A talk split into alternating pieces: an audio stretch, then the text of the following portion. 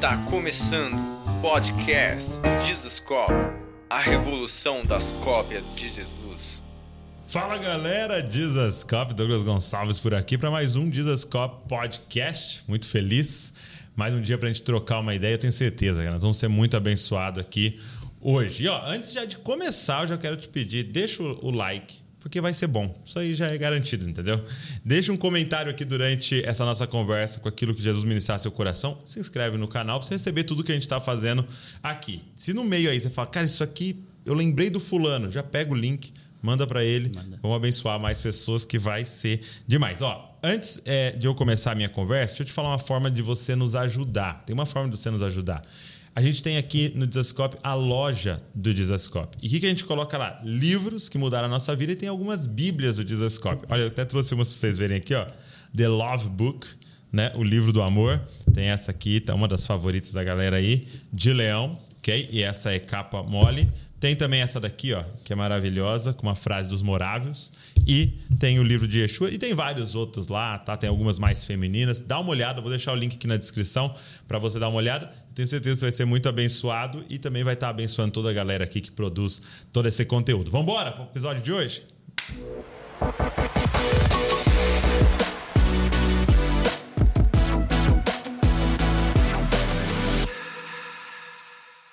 Meu amigo, Esdras. E aí, Douglas? Isso aqui é o seguinte: quem faz primeiro, o outro não consegue, entendeu? É, mas é pior que é mesmo. Obrigado, viu? Eu Você está aqui, que alegria. Canal Vai na Bíblia. Esse, esse foi uma troca legal aqui, né? Esse, como é que chama? É, é cross, cross. Crossover? Cross channel, crossover, sei lá. sei lá. Estou é, muito feliz. VNB, então, vai na Bíblia. VNB. Que legal, cara. Obrigado.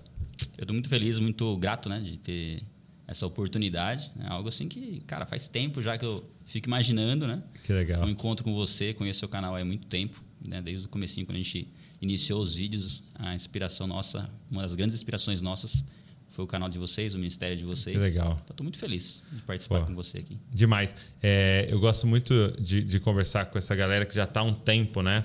No, no YouTube e que viveu meio que os mesmos desafios, uhum. né? De pegar o YouTube lá no início Sim. e tal e vir construindo. Isso é muito legal. Vou, vou ter bastante papo aqui sobre, sobre isso daí. É, e você é de Jundiaí? De Jundiaí. Jundiaí. Jundiaí. Tá pertinho, é pertinho então? cara, do lado. Pô, estamos pertinho, cara. Deixa eu até aproveitar aqui antes até e dar um presentinho para você, honrar Poxa, sua vida. Cara. Honrar Obrigado. sua vida por tudo que, que você tem permitido Deus usar você nesse ministério. Poxa, meu amigo, obrigado. Tá? Que isso, gente. Eu vou, eu vou até mostrar que eu falei para ele, para virar uma cultura aqui nesse sim, podcast. Sim. Quem vier trazer um presente. Então oh, você que é ótimo, for convidado. Só brincando, verdade. Poxa, cara. Mas é uma forma de, de, de, te honrar e trazer essa lembrança aí no sentido de. Uau, olha. Oh. Que isso, cara. Obrigado. E te agradecer mesmo. mesmo por tudo que, que você tem feito pela igreja de Cristo, cara. Isso é. Poxa. Impressionante. Tem algumas canecas A gente tem duas canecas aí. É, eu posso abrir é, pra você? Pode abrir. Então vamos lá, peraí. Aliás, eu comprei essa necessaire aqui, mas eu falei assim, comprei uma necessaire pro Douglas. Ele falou, necessaire? Eu falei, ah, necessaire? necessaire é necessário. É necessário. olha aí, olha Essa aí. aí do 6 e 7 Clube. Que legal. 6 e 7 Clube. É nosso clube que de é leitura todos, bíblica. Todos os dias, 6 da manhã. É, de segunda a sexta, minutos. 6 e 7 da manhã. A gente dá um capítulo da Bíblia por dia. Muito legal. Essa ideia aqui é maravilhosa. É os dois ou é outra? Isso, os dois. Essa outra é do Vai, na, Bíblia. Vai na Bíblia. Legal. Essa é a tradicional. Essa é a tradicional. Olha aí, gente. Olha aí. Vai na, Bíblia. Vai na Bíblia. Muito legal. Pô, obrigado. Obrigado demais. É. Amo caneca. Que bom, que bom. E vou chocolate, viajar. gosta de chocolate também ou não? Gosto de chocolate também. Chocolate. Eu vi um podcast aí que o pessoal falou: ah, isso aqui eu sei que você não gosta muito. Eu falei, será que eles estão sendo Imagina. Ah. Isso aí não. Nunca. Mas eu vi pela cara que você fez, eu falei, ah, não, ele gosta. Assim. Ele gosta, ele gosta. É. Cara, muito legal. E eu ia começar te perguntando se você veio de uma família é, cristã tal, mas Esdras então. Acho difícil, não sei, posso me surpreender engana, agora. Engana muita gente, na verdade. É mesmo? Porque é, meus pais não eram cristãos. É mesmo? É. Inclusive, só. o nome dos outros, meus outros irmãos não tem muito a ver, né? Aguinaldo, então não escolheu por causa disso. É, pareceu um Esdras ali no meio. Mas ele, é, minha mãe encontrou o nome na Bíblia. Foi um tempo onde eles estavam ali, né, começando a frequentar a igreja uhum. católica ali e tinham conhecimento da Bíblia, começaram a conheci, ter contato com a Bíblia e acharam interessante o nome. Então, Esdras. então ela viu na Bíblia, realmente. Ela viu na Bíblia. Inclusive, ela pôs dois nomes bíblicos, né? É Esdras, José. Saviola. Então tem dois nomes bíblicos. né? Entendi. Muito bom. É. E aí, você tem quantos irmãos? Eu tenho quatro irmãos. To- todos homens? Tenho dois irmãos e duas irmãs. Legal. Legal. Da família, assim, né, que se converteu antes da, da a primeira se converter foi minha irmã, Foi sua irmã? minha irmã do meio. né? Tá. E é através do contato com ela que eu Entendi. Então, é, então você não vem de uma família Não. é, cristã, evangélica tal. Não. Então, e como é que foi o seu encontro com Jesus? Como é que você. Bom, vamos lá, começar do começo. Começa do começo. Eu, eu nunca tive, assim, tive um contato com a religião, né, um contato, acho que creio que muitas pessoas têm por causa da tradição do país, né, de, de você ir na igreja, de você de repente fazer lá o catecismo e tudo mais. Então tinha esse contato, mas nada assim muito superficial, né, não tinha esse entendimento de quem Deus era verdadeiramente.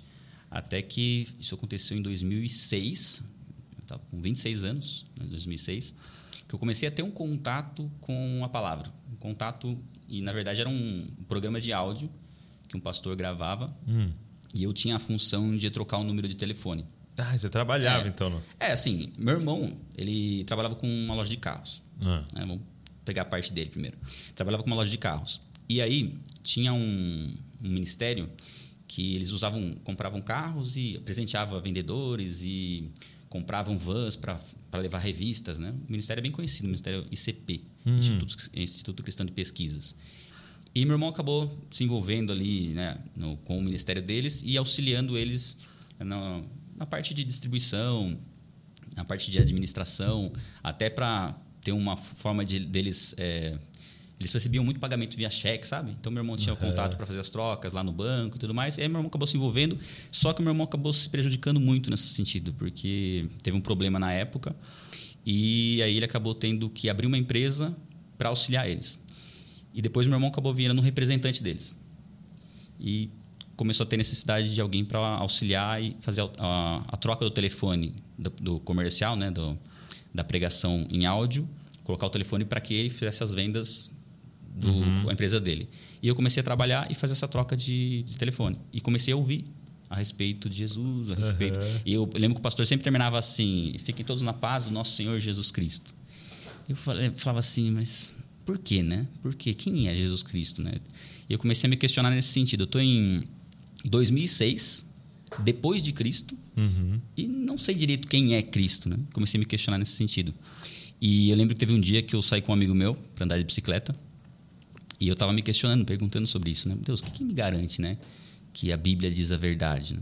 E eu lembro que nesse momento que eu estava fazendo esse, tendo esse questionamento, eu vi um adesivo de um carro assim, ó, atrás, Jesus Cristo. Bem na hora que eu questionei, eu vi o adesivo. Aí eu pensei assim, falar, ah, coincidência, né? Mas não foi muito bem o que eu perguntei, né? Na verdade, foi, né? É, não parecia, mas eu não mas- sabia na hora ainda. E a hora que eu passei do lado do carro, tinha outro adesivo escrito assim: a Bíblia não mente. no mesmo carro. Assim, não um tinha carro como profético. ser. É, o carro profético. e aí eu falei, falei, não, então, peraí. Pera aí. Peraí, não tem, agora não tem como ser coincidência, porque eu tinha acabado de fazer esse questionamento, né? Eu lembro que eu pe- peguei, passei, passei o carro, né? o carro parou no semáforo, passei o carro, entrei numa conveniência, estava de bicicleta ali, entrei e tinha um livro, Jesus. Na, assim, na cara, assim, né? Caramba. Aí eu falei, ah, vou comprar esse livro, né? Uhum. E comprei. E esse livro é, era os quatro evangelhos reunidos. Ok. E a partir daquele dia eu falei, ah, vou começar a ler. E comecei a ler. E eu estava fazendo um curso em São Paulo, eu moro em Jundiaí, estava fazendo um curso em São Paulo e eu ia de trem. E comecei a ler o livro eh, nesse percurso, né? De, cá, de Jundiaí para São Paulo. E muito interessante, porque eu vou lendo, fui lendo os evangelhos e parece que eu estava meio que Então contextualizado. não ali. tinha, não tinha comentário. Era só os Era quatro só evangelhos. os quatro evangelhos. É, os versículos são colocados na ordem, tem é, uma ordem cronológica ali dos evangelhos. Ah, é mistura. Isso. Ah, legal. isso. E aí eu ia lendo e parecia que eu estava contextualizado ali no, no, no trem, porque entrava, às vezes entrava uma pessoa que era cega no trem, É um paralítico, e eu lendo lá, né? E eu lembro, e o livro tem assim o título Jesus bem grande, né? E eu tinha vergonha de mostrar que eu estava lendo um livro de Jesus. Aham. Então eu andava com ele mostrando a parte de trás do livro. E aí eu lia lá, aquele que se envergonhar de mim, me envergonharei no- diante do Pai. Eu falei, peraí, eu tenho que começar a virar esse livro aqui. Aí eu falei, não, vou começar a virar o livro. E era impressionante, porque eu, eu deixava o livro mostrando assim, Jesus, as pessoas olhavam para minha cara, olhavam para o livro, para minha cara assim. Eu falei, olha só como faz, como incomoda, né? Eu falei, Sim. é isso aí mesmo. E eu comecei a me identificar ali, né?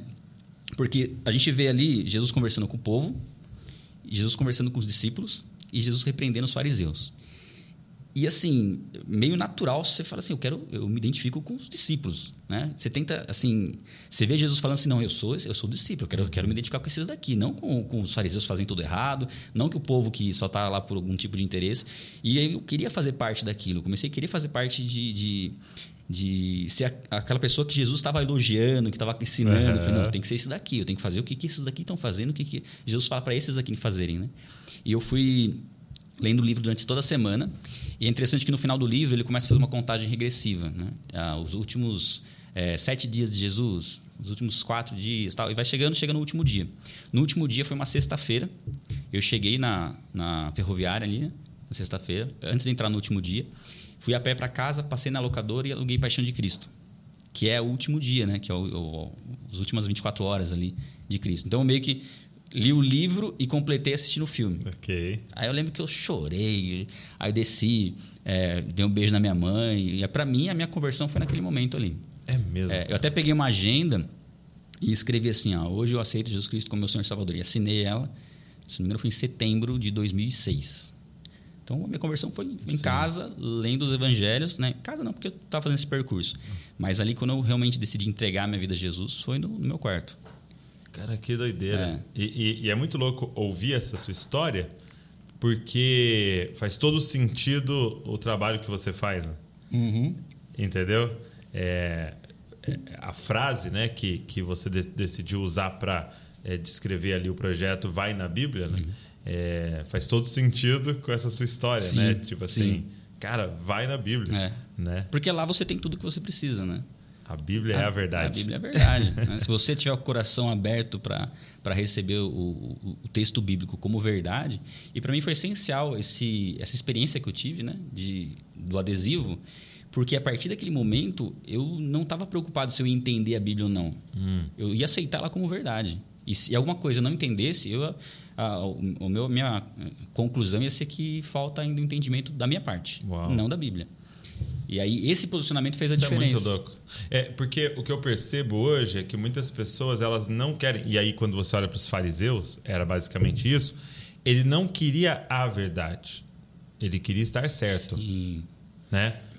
Isso, isso é muito doido, porque aí, de repente, a gente embarca aqui numa conversa, nós dois, né?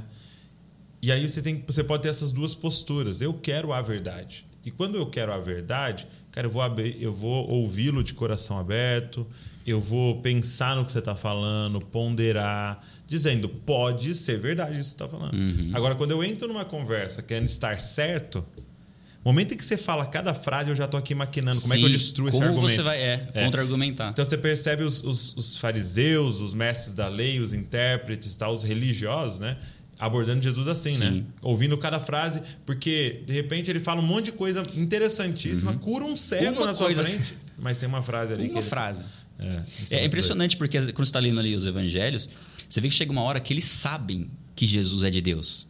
Eles falam, não tem como, todo mundo está indo atrás dele. Tá ele, curou, é. ele, ele, curou um cego de nascença que né, está aqui dando, nos ensinando, né? Pra, se ele é pecador ou não, eu não sei. Uma coisa eu sei, eu era cego, agora eu vejo. Exato. Quer dizer, curou, ressuscitou Lázaro depois de quatro dias. Não tinha como eles negarem, né? O, a pregação, inclusive a pregação de Lázaro é só caminhar, né? Só andar. É só andar, só aparecer. Né? Então, assim, eles sabiam que Jesus era de Deus. E mesmo assim, qual a conclusão que eles chegam? A gente precisa matar ele. Olha o tamanho da incoerência. É, Peraí, é. vocês não estão querendo buscar a Deus? Vocês conseguiram é ver loucura, que Jesus é de Deus e agora a decisão de vocês é matar ele? Mas que sentido faz isso? Uhum. Qual que é o propósito deles, né? Exato. Se não é buscar a Deus. Então, sabe quando. Não, é muito louco, porque aí revela que eles tinham um outro Deus. Sim, né? sim. Que era o poder, que era a posição sim. deles, que era o próprio dinheiro. Né? Então é de repente esse meu Deus ele é ele é ameaçado, né? Uhum. Por esse Jesus, né? É e demonstra uma incredulidade no, no ápice dela, né? É. Fala da pessoa entender que ela é a dona da verdade e que não importa as evidências externas, aquilo que ela pensa é o é. que. E se ela encontrar alguém que pensa igual, ótimo, aí já, já resolveu. Junta, é. faz uma gangue. É a tal, é a tal da egolatria, né? Sim. Porque a pessoa ela quer. É, inclusive, assim, é uma das coisas que a gente vai, vai estudando e vai, vai percebendo como a, a idolatria ela tem a sua raiz na egolatria. Porque quando se adora um ídolo, se adora aquilo que você vê no ídolo. Você monta o ídolo Exato. e o seu ídolo não confronta pecado. No fim, é, é sempre uma adoração a você mesmo, É, né? é.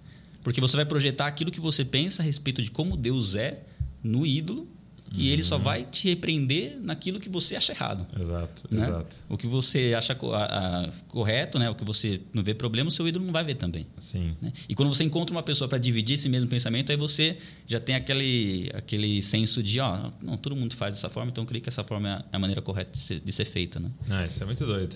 E, e assim, quando eu olho para essa parte dos fariseus né, e dos religiosos, me gera um temor muito grande, porque é, os caras perderam o dia da visitação.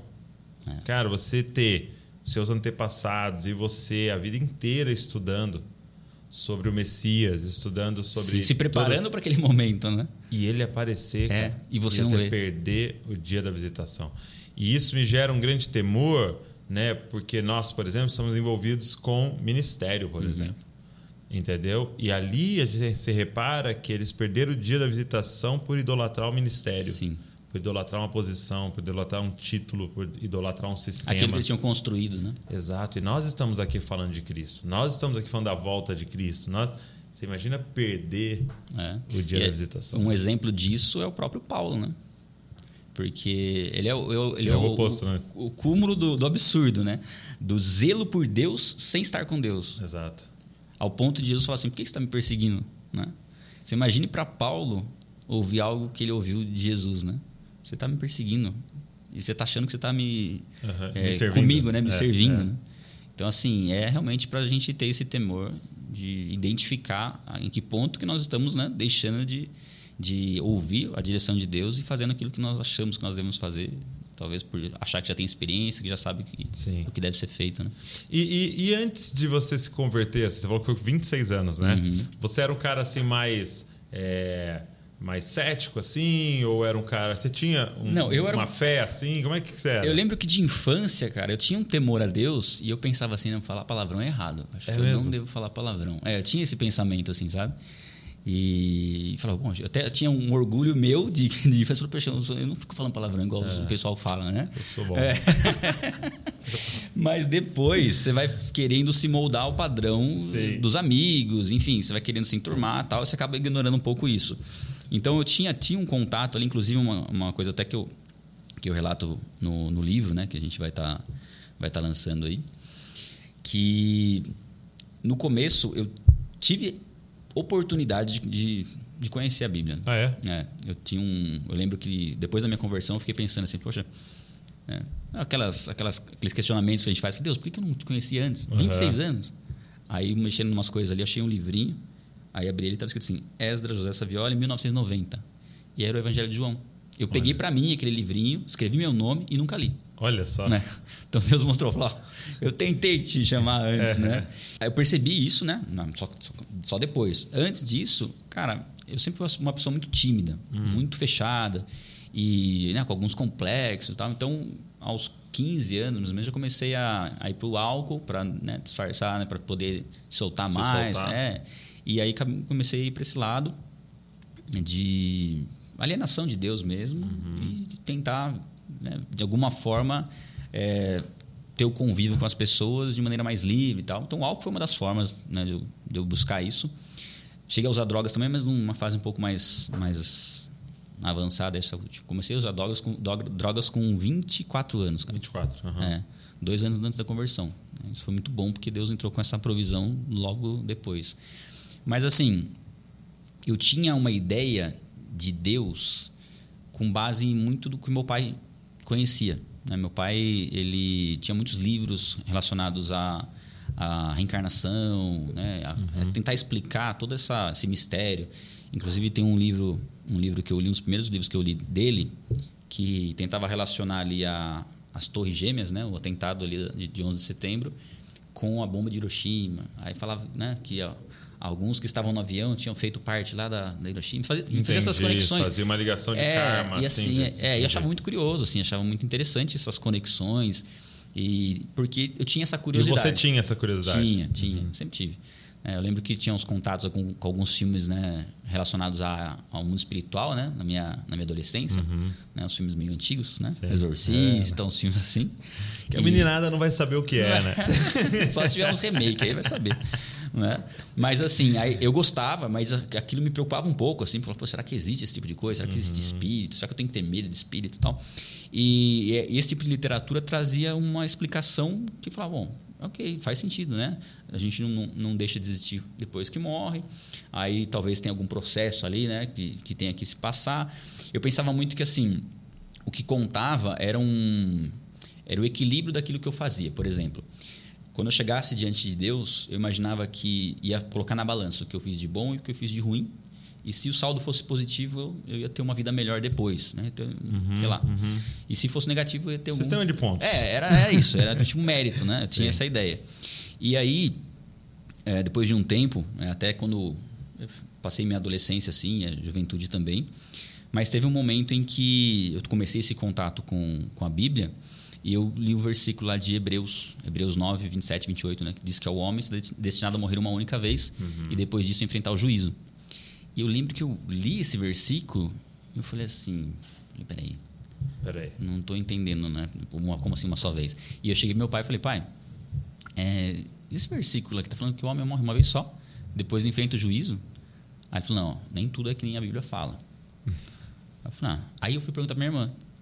Ela falou, Tati, é, aqui fala que o homem morre uma vez só, depois enfrenta o juízo. Ela falou, é, ou é salvação ou é condenação. Aí falei, Foi na como lata aqui, ó. assim? Falei, não. Aí eu fiquei tentando ali ler o versículo e tentar interpretar. Vê no grego É. isso aqui.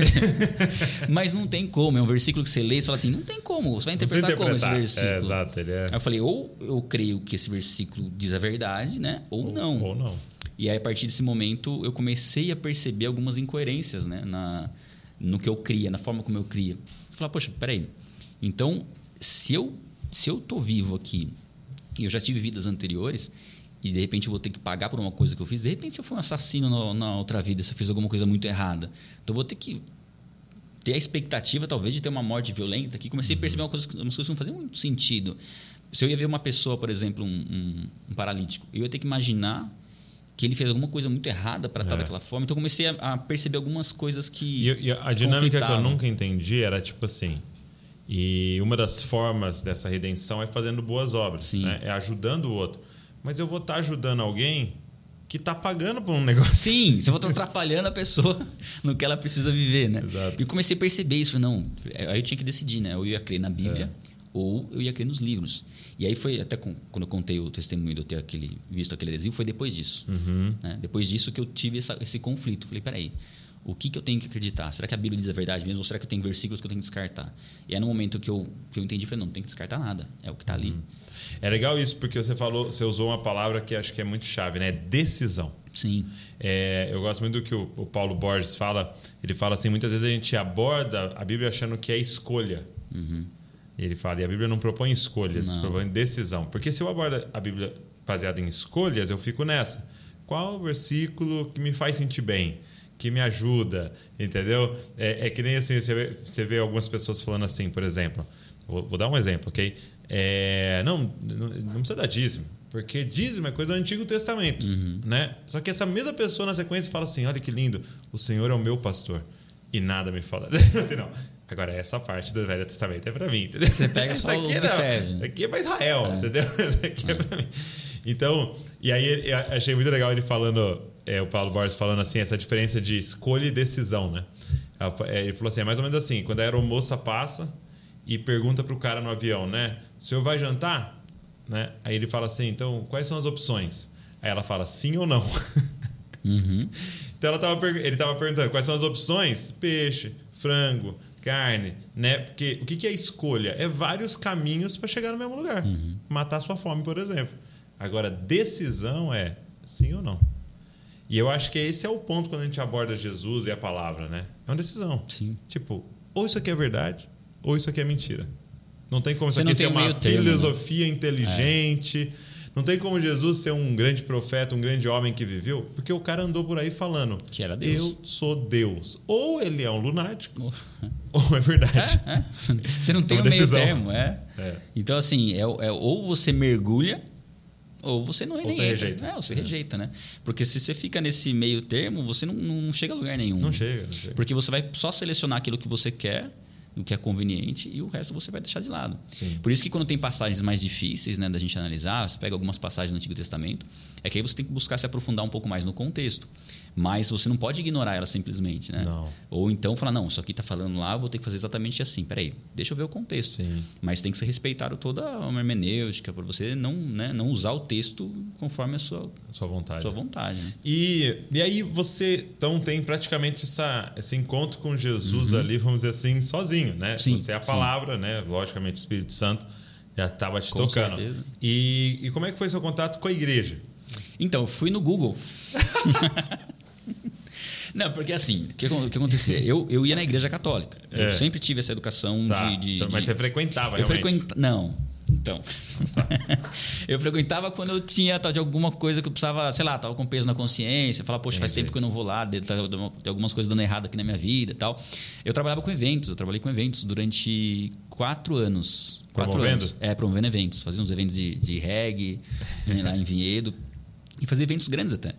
E assim, aí eu tive um prejuízo muito grande também desses eventos. Inclusive, foi um dos motivos de eu começar a trabalhar com meu irmão, porque ele me ajudou na época, né? Então, assim, eu tinha, é, tinha essa ideia, né, de, de assim, essa... essa Peraí que agora eu perdi, cara. Você, você, tinha, é, você falou que ia na igreja, mas era bem ah, sim, esporádico sim, sim. quando estava com é. peso na consciência. Tá. Então eu tinha. Normal. Normal.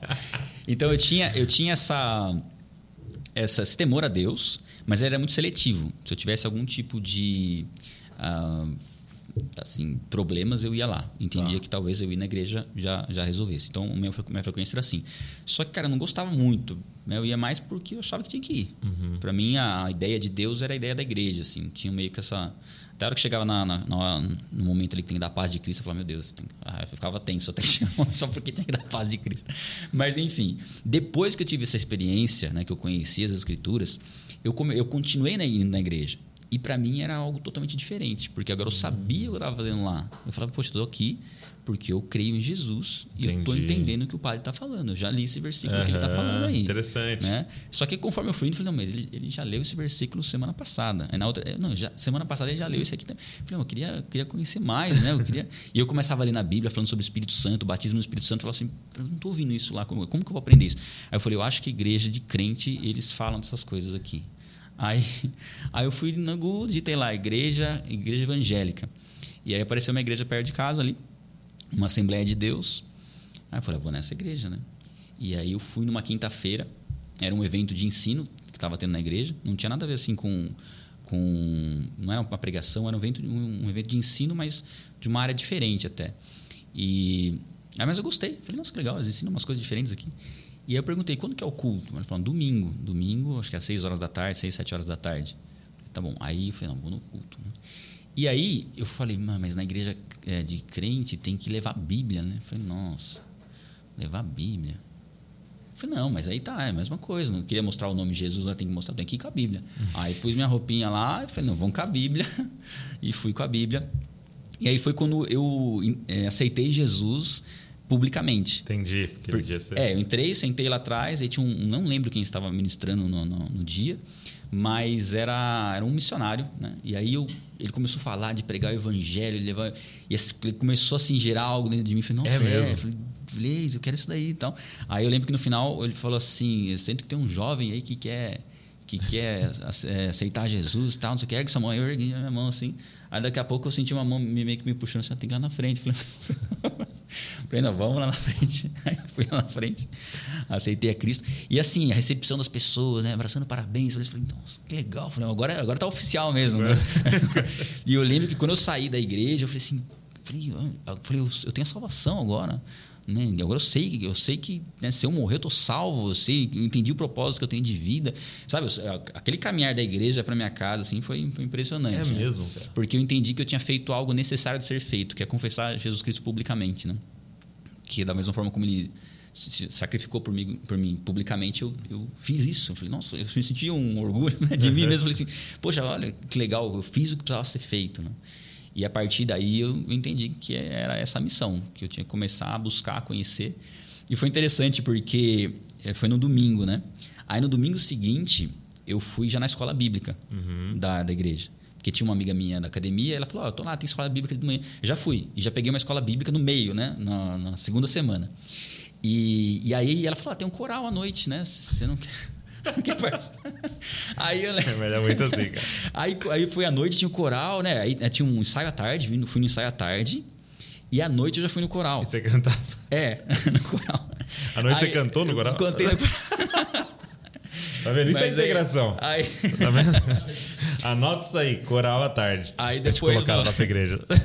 Depois, no, na semana seguinte, eu falei, vou de novo, né? Aí, fui, aí chegou um líder, né? Falou assim: ó, então, tem um processo, né? Você tem que primeiro ser discipulado, você não pode ir no, no coral direto e tal, né? Eu falei, ah. Muda, muda a nossa. Mas assim, foi meio cortou minhas asinhas. Eu falei, poxa, eu queria, né? Eu gostei, né, de participar do coral e tal.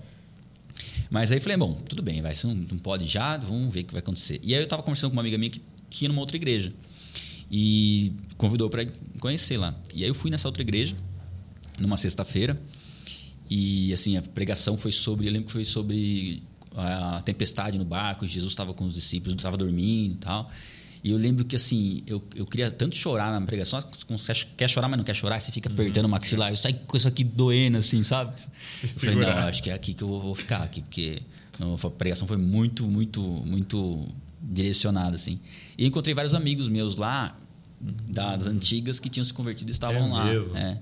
E aí me convidaram para célula já. Aí eu já comecei na célula. E aí fiquei sete anos né, nessa igreja. Sete, por sete anos. Aí no segundo qual, ano qual era, era, Espaço Cristão, Espaço uma igreja local lá em Jundiaí. Que legal. Né?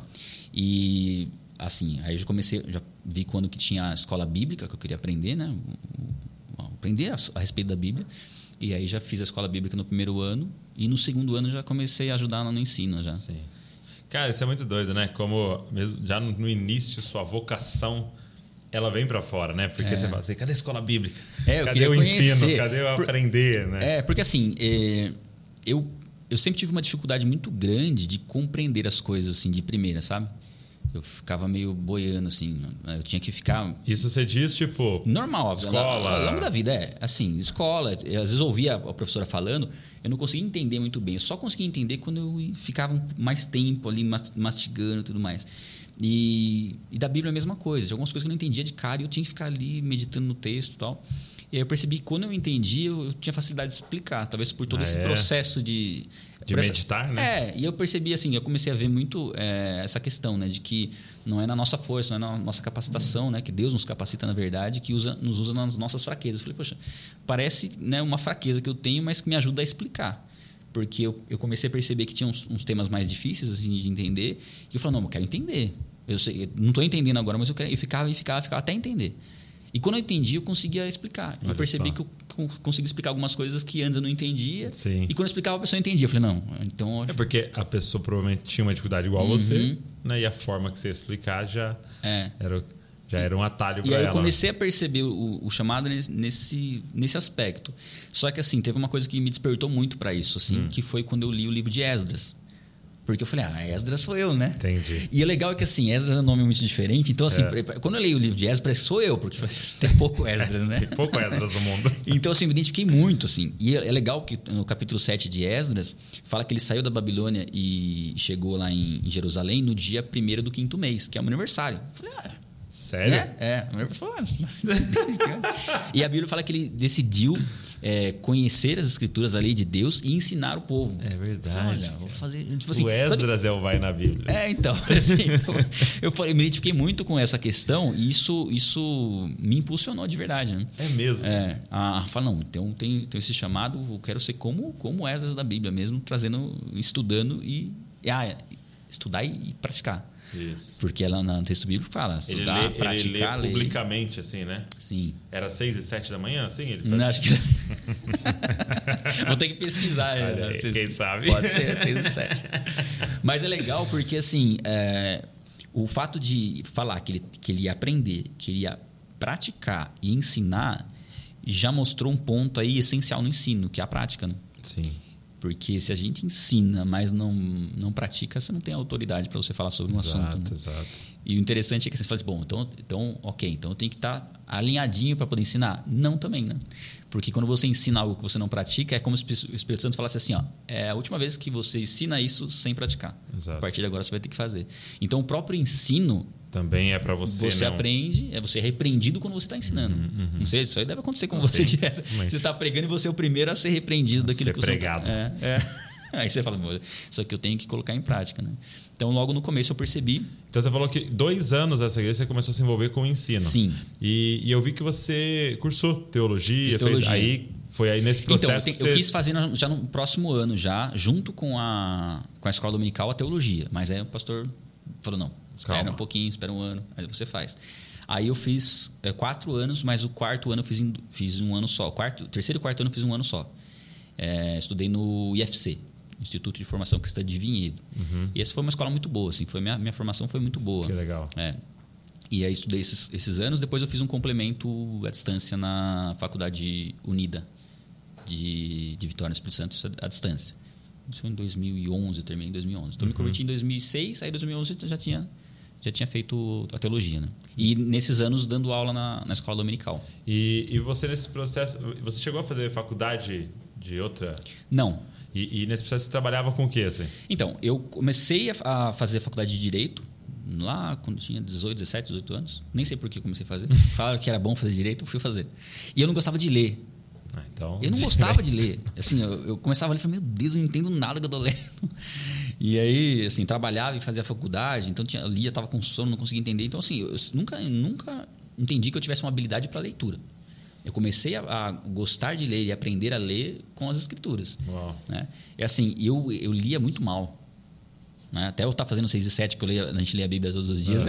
é uma público, vitória. Né? É, porque eu lembro que né, na escola, por exemplo, né, tinha a professora de geografia, normalmente ela falava assim: ó, cada um lê um capítulo por, por fileira, né? Você lê um capítulo. Isso. Um capítulo não, um, Um parágrafo. É, acostumado com a Bíblia, sabe falar capítulo. Versículo, né? Versículo. Um parágrafo. E eu ficava já contando qual que era o meu parágrafo para eu ler antes, para não gaguejar. Porque se eu fosse ler de cara, de primeira ali, eu ia errar tudo, né? Então tinha essa dificuldade. Mas eu trabalhei com eventos, né? Fazendo eventos antes de, de me converter. E depois que eu me converti, comecei a trabalhar com meu irmão nessa representação que tinha do ministério, do, do IFC. E a gente, a gente criou uma escola de teologia. Então eu comecei a ter bastante contato com professores de teologia por conta da escola. E aí, como eu sempre tive uma facilidade na parte de programação, aí eu fiz o site, fiz a plataforma do aluno, desenvolvi tudo isso e fiz toda a diagramação do conteúdo. Então o professor escrevia, eu fazia diagramação. Então eu tive muito contato com. Continuei con- tendo contato com a teologia e com matérias da teologia sistemática, doutrina de Deus, doutrina de Cristo, e também com algumas matérias de seitas heresias, né? conhecendo um pouco sobre outras religiões. Então, fui tendo, além da, da faculdade, esse contato com, com conteúdo bíblico de ensino. Né? Então você estava é, você imerso mesmo É, nessa desde que eu me realidade. converti, eu não trabalhei com outra coisa que não fosse relacionada com, com o evangelho, assim, com a palavra de Deus. Sempre Poxa, foi. isso foi muito é, bom, hein? Isso para mim foi excelente, né? Sim. E aos poucos, né, depois de um tempo, quando eu estava com, com trabalhando com a empresa de teologia, começou eu eu comecei a ver alguns o YouTube, começo do YouTube. Comecei Isso. a ver alguns canais no YouTube, né? Então ali eu lembro que no começo tinha o Whindersson, tinha Porta dos Fundos, sabe bem no comecinho. Tava. É, Cauê Moura E qual outro Tinha, tinha? o, A todo- da- o tatu- um- tinha um bem tatuadão também, ó. o PC Siqueira, Siqueira e também tinha fazia. o da, uma- a da Kéfera. Felipe Neto, É, o né? Felipe Neto eu acho que não tinha, não, eu acho que não tinha, será? É, ele falava Ah, não sim, faz sim, sentido sim, antes, sim. né? É, acho que o dele veio um pouquinho depois desse, não sei. Mas assim, eu lembro que eu comecei a ver, eu falei, gente, falei, precisava ter um conteúdo cristão aí, né? É. Porque assim, as pessoas assistiam muito, começou a bombar assim no começo. Eu lembro que no começo não tinha nem 5 mil inscritos, o, o da Kef lá tinha 5 mil inscritos. Né? Isso foi, se não me engano, 2011, alguma coisa assim, 10, 11. Acho que foi 2011, se não me engano. E eu falei, não, preciso começar, né? Sei lá, começou a gerar um desejo dentro de mim de, de gravar vídeos também. E aí minha irmã morava no Canadá, ela ia vir para cá, aí eu comecei a pesquisar uma, uma filmadora e falei para ela trazer. Aí ela trouxe. Ela trouxe em 2011. Então eles falaram, por que vai na Bíblia não começou em 2011? Porque eu não sabia o que fazer ainda. É, não me sentia confortável de falar na câmera. Falei, Ah, é? eu vou falar na câmera assim, e se eu errar, né? e se eu falar alguma coisa, vai ficar lá gravado, né? Então eu tenho que tomar cuidado. E eu até falei, não, eu não levo muito jeito e não sei muito bem o que fazer. O que, que eu vou falar da palavra ali? E eu fiquei com essa câmera guardada lá durante quatro anos. Porque você falou pra mim que começou em 2015. 2015. Então eu já sabia do que eu tinha que fazer, mas não sabia como eu ia fazer. E aí eu vi surgindo alguns canais, inclusive o canal de vocês, e percebi, não, dá para fazer. E aí, quando a gente começou a trabalhar com a escola, com a faculdade, né, de, a escola de teologia, eu comecei a gravar alguns professores. E aí eles vinham com conteúdo, eu gravava eles. Só que assim, eles erravam bastante na hora de falar. Aham. E isso se resolvia na edição. Ah, dá para errar bastante, depois vai lá, vai lá. Erra, mas você errou, revisa, vai lá e corta. Eu falei, vou fazer isso aí então. Aí eu, aí eu comecei a estudar como fazer chroma key. É. Aí pesquisei no YouTube, comprei o pano verde, comprei uns holofotes lá que esquentava, que ficava um forno na sala. Montei isso lá, falei, vou gravar com chroma key. E gravei eles com chroma key, né? E falei, vou fazer, vou fazer. Eu coloquei, falei, vamos, vamos gravar. Aí eu vou falar sobre, sobre Deus, né? Fiz um, só um esboçozinho e comecei a gravar. Eu gravei quase uma hora e meia de conteúdo. E aí foi o primeiro vídeo do canal. Quantos Que eu- minutos tem? Quatro. É muito bom, né, cara? falei, quatro minutos. Aí eu falei, ó, mas, bom, Tá ótimo. funciona. tá ótimo. Tem que saiu, É né? tenso Saiu. demais, Como, meu como Deus. que era o título? Qual era o título? É, primeiro eu tinha Deus sido. existe. Deus existe. É, Deus existe, é, só que tinha um outro título, era Nada Faz Sentido. Era o título inicial, que eu vou com essa argumentação de que nada faz sentido, né? no sentido do, do que a gente vive na vida aqui. É, pessoas boas é, morrem, pessoas más é, prosperam. Falei, nada faz sentido e por quê? E comecei a chegar numa conclusão lógica da existência de Deus. Só que assim, para fazer esse vídeo eu falei muito, né? durante uma hora e pouco. E cortei e falei, vamos ver, se ficar, fica bom eu vou postar. Então, mas você falou uma hora e pouco, tipo.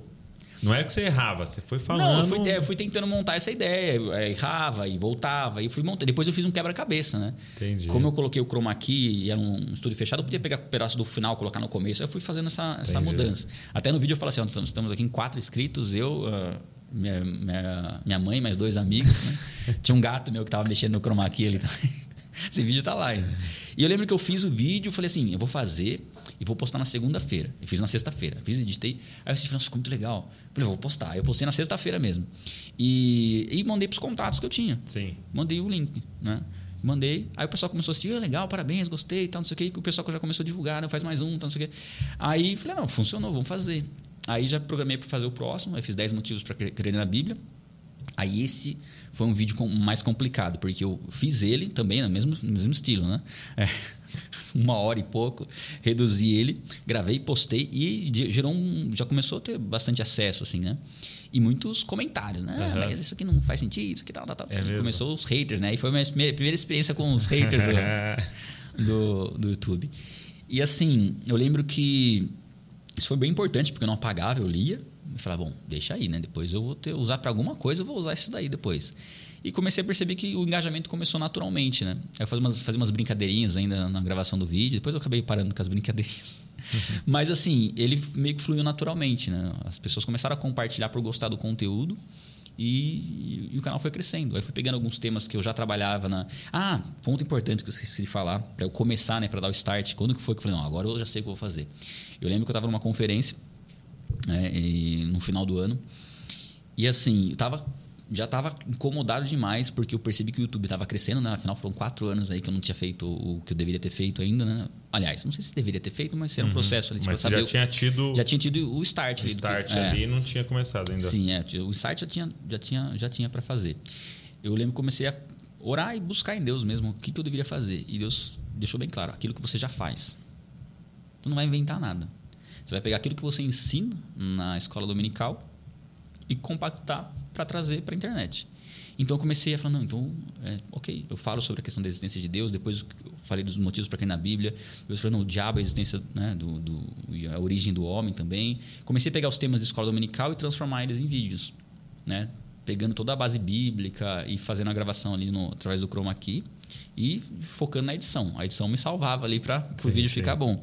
e fui montando esses vídeos. E o canal foi crescendo. E aí, um ponto acho que bem, bem interessante, que acho que foi uma virada assim no, no ministério, foi quando eu decidi fazer um intercâmbio.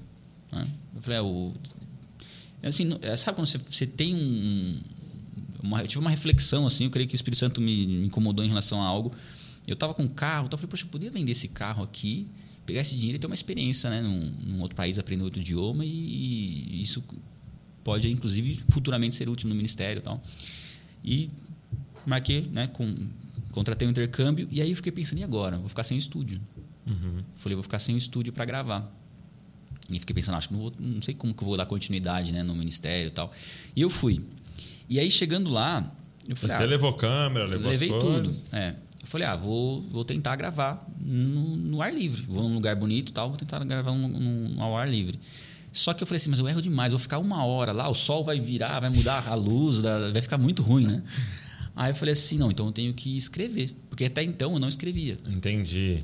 Eu só estudava o tema e ia livre. falando, ia falando, ia falando, depois Porque eu você juntava sabia tudo. que na edição você ia dar Na conta. edição eu, eu montava, né? Eu sabia que eu, eu podia parar, olhar ali e tal, depois, né? Eu falei, não, agora eu tenho que fazer um roteiro. Aí sim que eu comecei a escrever o roteiro, que os vídeos começaram a melhorar na qualidade, né? Porque já tinha um começo, meio e fim, introdução. E eu comecei a, a melhorar na escrita nesse sentido. E o primeiro vídeo que eu gravei, né? Tá com o solzão meio-dia assim, né? Eu tinha o roteiro, então eu lia o roteiro, lia o parágrafo, tá ok, guardava no bolso, falava para a câmera, acabou o parágrafo, pegava do bolso, lia o segundo, guardava no bolso e fui fazendo dessa forma os primeiros vídeos. E, e chegou um vídeo, um tema que eu falei assim, "Ah, esse tema aqui eu acho que não vai ter muita visualização, que é a oração. Eu falei, ah, oração assim é, acho que não vai gerar muito ibope, né? A sim, pessoa- sim. E aí eu falei, bom, vamos gravar, tá na sequência da escola dominical, faz sentido entrar agora esse, esse vídeo, vamos preparar o texto. Preparei o texto e fui gravar lá embaixo do, do Pier Santa Mônica, Então aqueles ao ar livre é fora do país. fora do país. Comecei lá. Que legal. né? Aí tinha uma pessoa para me ajudar e a maioria deles ia, ia sozinho. Lá colocava a câmera, tentava, era, tinha o, o, o foco automático. Várias vezes eu gravei sozinho e tava desfocado no final. É, eu já fiz várias vezes isso, né? Aí você grava inteiro, chega, chega em casa, coloca É. o cartãozinho e fala, meu Deus. Sua cara toda. É. Mas lá é bom que era o foco automático, né? Aí eu colocava a câmera lá e gravei esse vídeo sobre oração. E esse foi um vídeo, assim, é, que não, eu não tinha muita expectativa, né? De que ele fosse é, fluir, né? Se desenvolver. Mas, no fim, é o vídeo que fez o canal bombar. É, né? É o vídeo que, assim, que a gente tem hoje, se não me engano, deve estar chegando em quase 3 milhões de visu- visualizações, né? Sim. Foi o vídeo que Como que viralizou. é? É uma pergunta, né? Como é que Como Deus responde nossa oração. Como Deus respondeu a nossa oração. É. Eu vi esse, eu vi que tem o do jejum, né? Aí você pega outro tema também. Também. Jejum tá com mais de um milhão de É, e eu visualizações. achava que não, eu achava que vou falar sobre jejum. Quem que vai querer esse Exato, vídeo sobre é. jejum? E é também um dos mais visualizados. Loucura, né? né? E foi muito interessante, né? Esse, esse é, surpresa que eu tive. Falei, não, então esse, esse é o caminho mesmo, fazer esses vídeos na sequência. E sempre procurei gravar um vídeo pensando assim, qual tema eu não falei ainda, que é um tema fundamental? Uhum. Qual que é um tema que todo mundo precisa conhecer ele de maneira profunda? Então eu sempre procurei é, nortear esses vídeos com base naquilo que uma escola dominical precisa ensinar, só que se aprofundando um pouco mais, Sim. trazendo um pouco mais de referência, pegando tudo aquilo que eu já tinha de dúvidas dos alunos, porque eu montava muito as aulas com base no que os alunos questionavam. Ah, isso é maravilhoso. O ensino, o ensino é muito bom por causa disso. Você ensina e as pessoas vão questionar. Exato. Mas por que isso é assim? Salvação, mas você salva do quê? Por quê? É. Ah, só peraí, tem que responder isso daí. Então não tá aqui, não, é, não ficou claro aqui no meu negócio. Então eu vou vou ter que, pôr refazer. esse texto Aham. aqui. Né? Por que eu tenho que orar em nome de Jesus? Né? Por que que a Bíblia fala que tudo que eu oro em nome de Jesus eu peço as coisas que tem coisa que eu não recebo? Uhum. Peraí, o que que é orar em nome de Jesus? Aí você vai lá e estuda e fala, ok, orar em nome de Jesus é orar de acordo com a vontade de Jesus. Ah, então vou colocar isso aqui. Uhum. E aí fui pesquisando e montando esses temas. E, e- e, assim, um ponto que eu, que eu percebi é que nas aulas você vai já tendo aquele, aquele, aquela oposição, não oposição, mas aquele confronto, porque alguns alunos querem saber. E isso te, te Uhum, E, prepara e é legal pra- porque é o, o que, é, que é diferente da pregação, né? Sim. Porque a pregação, por exemplo, quando eu tô pregando lá, ninguém me interrompe. Ninguém interrompe. né? Ninguém Exatamente. levanta a mão. Não. Né? E a aula, é, esse ambiente da aula proporciona isso, né? E tem algumas perguntas inteligentes, perguntas que você não sabe responder. Sim. Mas fala, meu Deus, isso aqui. né? E é interessante que uma das coisas que vai testifica no chamado, né? É quando você não sabe a resposta, você responde. E você aprende com a sua resposta. Uhum. É verdade. Uma vez uma, uma menina perguntou algo, eu não lembro o que foi que ela perguntou, mas eu lembro que eu- ela, a hora que ela perguntou, eu falei assim: Meu Deus, o que, que eu vou responder? E eu comecei a responder, ah, é isso. falei, faz todo sentido. E anota, e aí é, um- é algo que você vai acrescentando no É, material. acontecia muito isso comigo em live. Uhum. Né, na pandemia, a gente acabou fazendo muita live, somente com é, amigos e tal, e aí surgiu uma pergunta no meio, e fala, meu Deus. E, e assim, você está disposto a falar que você não sabe, Sim, sim. mas na hora que você vai falar que Mas você você não começa sabe. a meditar e- Exatamente. e fala, nossa, tem essa resposta. Porque às vezes é uma, uma coisa que você nunca parou para pensar, né? Sim. É, é E aí vem num contexto diferente, porque Sim. a pergunta vem quando você falou alguma coisa que despertou aquela pergunta. Então ela está relacionada com o que você está falando. Então assim, o Espírito Santo já está te ministrando para aquilo que a pessoa vai perguntar, né? Sim. O Espírito Santo já sabe que ela vai perguntar aquilo. Então é muito interessante isso, né? Isso vai testificando, vendo que não é na Aconteceu nossa capacidade. muito assim comigo, tipo, alguém faz uma pergunta é, exatamente um livro que eu tô lendo naquela semana. Sim. Entendeu? É, a maioria das lives que a gente fez assim com amigos é, não era pautada, né? Uhum. Não sabia o que a pessoa ia perguntar. E, cara, vinha aquela parada que era de algo que você estava meditando na semana. É o que você falou. É impressionante isso. já sabe, né? Agora, da sua, da sua história, cara, e da forma que você. é, porque assim, eu, eu tenho uma parada comigo assim muito forte hoje em dia de ativar essa galera para começar a fazer algo online. Uhum. É claro que eu não acredito que é algo para todo mundo, né? Para as milhares de pessoas que estão nos, nos assistindo, mas tem uma galera aqui que Deus está impulsionando ela para começar um canal no YouTube, começar um trabalho no seu Instagram, começar um trabalho online, né? E uma questão que muitos falam, é, que travam as pessoas, é: mas já tem um monte. Até na sua época, não, né? Você, você até olhou que havia uma escassez, mas você poderia pensar, tipo, ah, o. Douglas está fazendo já, ah, o Theo está fazendo, ah, o Fulano está fazendo. É algo que É. passava na na mente também. Tô Exato. fazendo? O pessoal já, já tem alguém fazendo, sempre já tem alguém fazendo. Por, por que, que eu vou fazer? E, e muitas vezes uns caras muito mais capacitados que a Sim, gente. sim. Entendeu? Com formação não sei aonde, com não sei o quê. Tal. E, e- então passa isso pela cabeça. Mas é muito lindo, cara, olhar, por exemplo, o seu trabalho, porque você contando a sua história, você começa a montar esse quebra-cabeça, né? Por quê? Porque você claramente tem um, um foco, né? Que, que é o, o seu, o, o seu movimento já, o nome já diz, vai na Bíblia. Então você tem um foco, você tem um- uma paixão, você tem uma missão, que é ensinar as escrituras, lá desde o início da sua vida espiritual, né? É, e você não vem de um contexto evangélico. Entendeu? Então você tinha suas dúvidas, Sim. você tinha suas questões, você tinha é, é, as, as incoerências na sua cabeça. Então você é um cara capacitado para pegar para fazer um vídeo é, como Deus responde orações e, e saber como o de fora pensa. Tá pensando. né? Entendeu? Qual é, qual é o questionamento daquele cara que não tem contato com o evangelho em relação à oração, Uhum. em relação ao jejum, em relação. E misturado ainda que sabendo a cabeça do crente, porque você está dando aula na escola dominical. E, e isso é maravilhoso porque te torna único. Né? Aí torna o que você vai fazer único. Porque o, o Douglas é filho de pastor, neto de pastor. Então ele tem um outro, uma outra parada. Por exemplo, eu não consigo talvez pensar tão bem como o de fora pensa. Porque meio que eu nunca fui o de fora.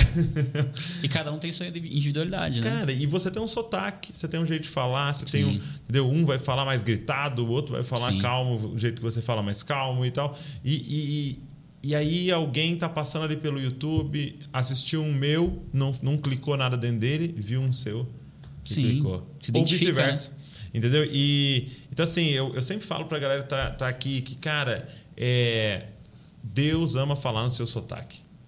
Deus quer falar através da sua história. Uhum. Você que está nos ouvindo, você passou por coisas que eu e o Esdras não passou. Sim. Você que está nos ouvindo talvez seja mulher, por exemplo. Eu e o Esdras não somos É. mulher, então é uma outra voz, entendeu? É uma você é, é, talvez não é assim como a gente que quer ensinar as escrituras, mas você quer falar de uma temática ali, entendeu? E, e, cara, vai, vai com força, faz porque essa multiforme sabedoria de Deus querendo se expressar né, através do corpo, né? Cada um sendo um pedaço do É, corpo. e um ponto assim muito importante, até faz parte da minha história, eu tinha a dificuldade de ler Uhum. e tinha a dificuldade de entender e de me comunica- comunicar e de falar diante de uma câmera assim. Então assim, você pega todas as dificuldades que impedem o que eu faço hoje. E assim, é, uma das coisas que para mim foi um virar de chave foi quando eu comecei a escrever aquilo que eu ia falar. E esse hábito de escrita é algo que vai te ensinando, porque quando você aprende algo, você aprende muito mais quando você ensina alguém, porque você vai sempre ter né, o, o feedback da pessoa, os questionamentos. Quando você escreve, você está ensinando você mesmo. Porque você está pegando aquela informação que você tem, colocando no papel, e se não ficar claro para você, porque você não entendeu. Exato. Então você escreve um texto, você lê ele, ficou claro. Então, quer dizer, eu, eu entendi e me ensinei a Muito respeito bom, do texto. Esse E você consegue é, pegar esse texto e passar para uma outra pessoa e falar o que, que você acha. É, e começou comigo assim, eu escrevi um texto, passava para alguém e falava, o que, que você achou desse texto aí? Tá legal tal? E a pessoa gostava, lia o texto todo. Às vezes a pessoa não tinha interesse no texto, falava, peraí, preciso mexer alguma coisa ali. Então, ter o texto já, já resolve a questão, porque você vai começar a ver, ver onde que faz sentido, quais são as lacunas. E outra, você não precisa conhecer tudo. Eu me foquei em, né, em me aprofundar nos temas essenciais, nos temas fundamentais das escrituras. É muito bom. Então, assim, você não precisa conhecer a Bíblia toda. Não. Você vai estudar, por exemplo, sobre perdão, ok. Faça uma pesquisa intensa sobre perdão. Você tem livros para isso. Você tem Bíblias de estudo. Você pode ir num versículo ali sobre perdão, vai na Bíblia de estudo, vê o que fala. E vai coletando informações. Você vira um especialista Sim. em perdão e você tem propriedade para falar sobre perdão se você pratica uhum. e se você pesquisou o que a Bíblia e, diz. E tem muito a ver até com a sua história, né? Então, talvez você é, cara, sofreu um, um, abuso, sofreu um grande problema Sim. na sua vida e você teve que lidar com essa questão do perdão de forma muito intensa, cara, você pode se Sim. tornar aquele que vai ministrar sobre perdão é. com muita propriedade, né? Por exemplo, a gente pode falar na teoria, mas eu não tive nenhuma pessoa que eu tive que perdoar que foi alguma coisa absurda que ela fez uhum. contra mim. Uhum. Agora, quem perdoa alguma coisa nesse sentido já tem uma propriedade para falar disso. Uma autoridade, né? É. Pra, é, e é louco, que é uma autoridade. Sim. Eu leio o versículo e essa pessoa lê o versículo e, e flui uma autoridade sim, daquilo, sim. né? Porque ela viveu Cara, isso, isso, né? é, isso é muito legal. Isso é muito legal. E, e é o que eu falo, é, é, é muito bonito isso é, na história. E assim, por exemplo, para mim, eu olhando para os seus vídeos, falo assim, pô, que sacada, né? Gravar o ar livre, pô, que ideia boa. Só que na verdade, não foi nenhuma ideia, entre aspas, né? Foi tipo, como eu faço para continuar gravando nas condições foi que eu tenho? necessidade. Eu não tenho o estúdio é. aqui na mão, como é que eu continuo fazendo? Isso é, é muito louco, entendeu? É. Porque é isso também. O que, que você tem na mão hoje? Que você tem na mão um celular e um, uns livros aqui ó para apoiar ele? É. Vai, faz. Vai, faz. Entendeu? Você vai melhorando. Né? Exato. Inclusive, Usa a luz da janela, é. faz não sei o quê. E aí você vai fazendo. Eu lembro que veio aqui o Antônio Júnior né? Uhum. Sabe Antônio Júnior? Tem um sim. canal bem grande. Sim. E ele falando disso, eu, eu falei, nossa, que sacada, né? Você colocar só voz e aparecendo as imagens e tal. Ele, ah, não, é porque eu tinha vergonha de aparecer na cara. Então, tipo, era um, é o que eu tenho hoje. É. Entendeu? E aí você vai melhorando. Você vai melhorando. Inclusive, uh, até o aspecto que me preocupava muito é assim, se eu falar alguma coisa errada. Uhum. Eu falei assim, se eu né, der uma vacilada ali, ó, falei algo ali e não é aquilo. Bom, eu creio que até nesse sentido você pode regravar os seus vídeos, né? Sim. E você pode melhorá-los, né? E os comentários contrários, para mim, assim, eles foram essenciais. Então, isso que eu ia te perguntar. É. Porque quando, quando dá uma explodida em alguns vídeos, e ainda mais um vídeo assim, é, que, que é um tema genérico, entre aspas, uhum. né? Tipo assim, um tema que qualquer um pode acessar, de meio uhum. que qualquer religião e tal é, você vai ter esses haters. Como é que Sim. você lidou com comentários assim mais venenosos? Assim? Sim, você tem aqueles que a pessoa xinga. Uhum. Aí você fala, esse comentário, o que eu faço com ele? Eu deixo ele porque a pessoa já já, já perdeu. É, já, já, perdeu o crédito. Que, que vai querer discutir alguma coisa, ela já começou é, ofendendo. Então, isso aí ele já, ele já depois contra ele mesmo. Mas tem aqueles comentários que a pessoa, por exemplo, o, o vídeo que eu gravei, 10 motivos para crer na Bíblia, o primeiro, tinha gente que ia lá, o cara falava no motivo 1, escrevi é. uma redação, motivo 2. Dissertação. Eu falei, meu Deus. Falei, puxa, podia ter falado isso aqui. Podia ter. Entendi. Nossa, podia ter. Então tinha uns apontamentos. Tinha, assim, não, não é, tinha muita coisa para ser refutada ali, porque não estava tão bem embasada no vídeo. Uhum. Porque eu falei meio por cima e não embasei algumas coisas. Aí o cara falou assim: ah, você falou desse motivo? Mas isso aqui, isso aqui. E assim, tinha uma lista. Entendi. E aí eu falei: não, preciso regravar esse vídeo. Só que para regravar esse vídeo eu quero assistir os comentários. Eu pegava os comentários contrários, via o que, que eles argumentavam, os comentários mais inteligentes, que a pessoa realmente assistiu o vídeo, não tá só xingando, né? assistiu, analisou, e pegava as pontuações deles e tentava trazer isso pro próximo vídeo. É mesmo. Então eu pegava os comentários contrários para fazer um vídeo mais completo. E aí o legal é que o vídeo mais completo já não tinha esses comentários, porque você já uhum, já, você, matava, já né? você já gravou o vídeo já imaginando que as pessoas, já sabendo que as pessoas normalmente questionam. E aí você já, já trabalhou isso no, no vídeo seguinte. Então, se, se, você, se eu não tivesse gravado o vídeo pela primeira vez, eu não ia saber desses, desses, dessas brechas, vamos dizer, que eu precisava é, tampar elas para o próximo, Cara, pro próximo louco. vídeo. Porque eu percebo que muitas vezes as pessoas lidam com a crítica falando, ah, ai, mané, ah, esse cara é contra a palavra de Deus, ah, esse cara não sei o quê. Ao invés de pegar isso como vitamina, né? Sim, é o que mais ajuda a crescer é no o que canal. mais ajuda, É. né? Eu, eu já contei isso, mas eu vou, eu vou repetir que eu, pra- porque mexeu muito comigo. Uma vez o pastor Estevam, lá de João Pessoa, ele falou, ele estava usando aquela parábola que é, Jesus conta, né?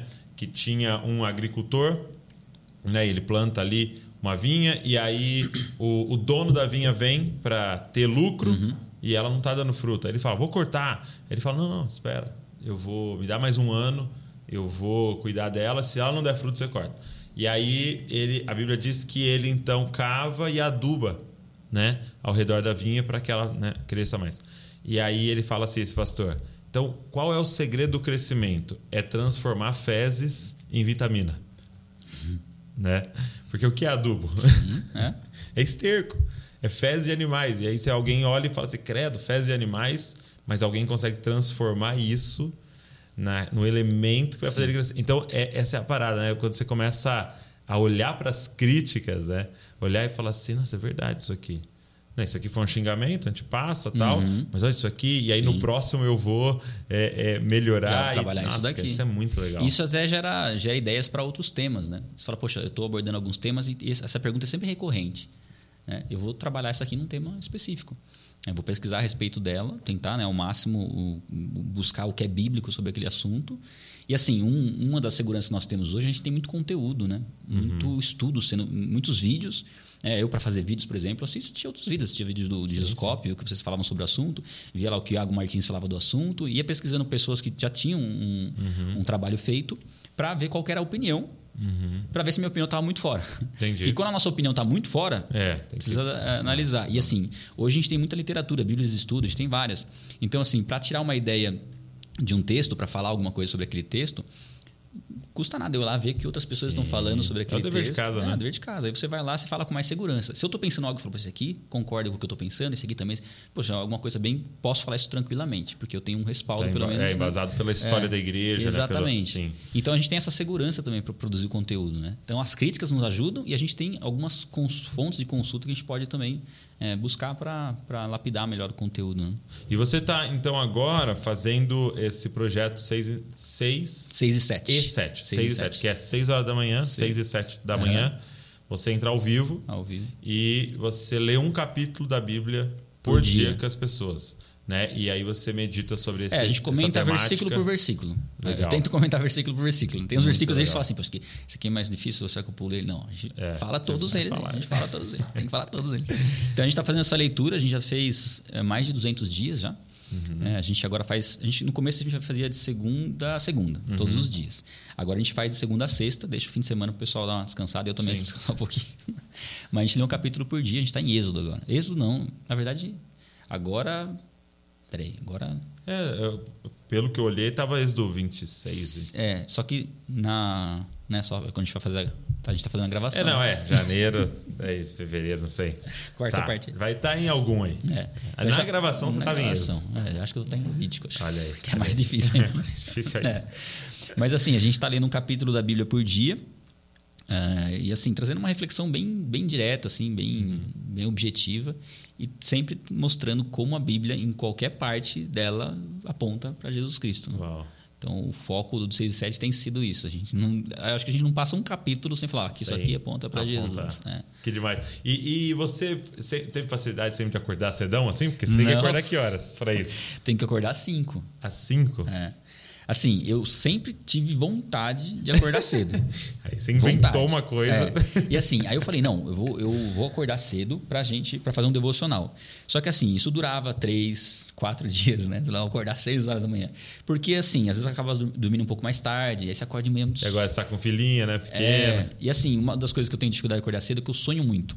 É, mesmo? É, e assim, eu não sei o que acontece com os meus sonhos, que de manhã parece que eu, eu tô acordando, mas parece que eu tenho que resolver alguma coisa no sonho. e pra isso eu preciso continuar dormindo. Eu acho que essa é uma desculpa. A esposa dele tá aqui. Eu, eu acho que é uma desculpa esse negócio do sonho. Eu não, não acreditei Eu fico- muito no sonho. fico não, na verdade, eu falei assim, tem que fazer alguma coisa aqui, né? E assim, acaba não acordando, né?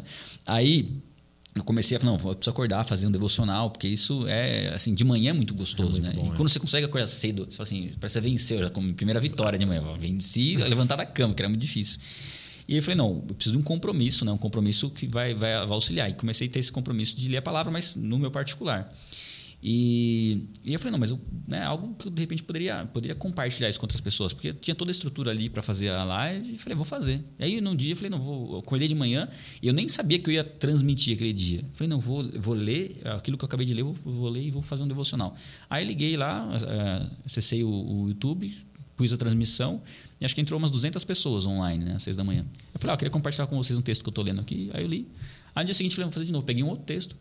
Aí eu falei, não, vou começar a ler uma sequência, né? Pegar uma sequência. E aí a gente tinha um cronograma já que a gente indicava para os nossos alunos, né? Começar por, por Lucas. Vou começar o, pelo livro de Lucas.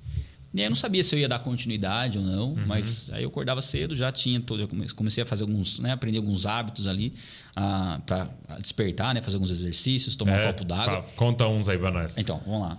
Primeira coisa, não colocar o despertador do lado da cama. Tá, beleza. Porque esse já cara, errei já, é, tem que mudar.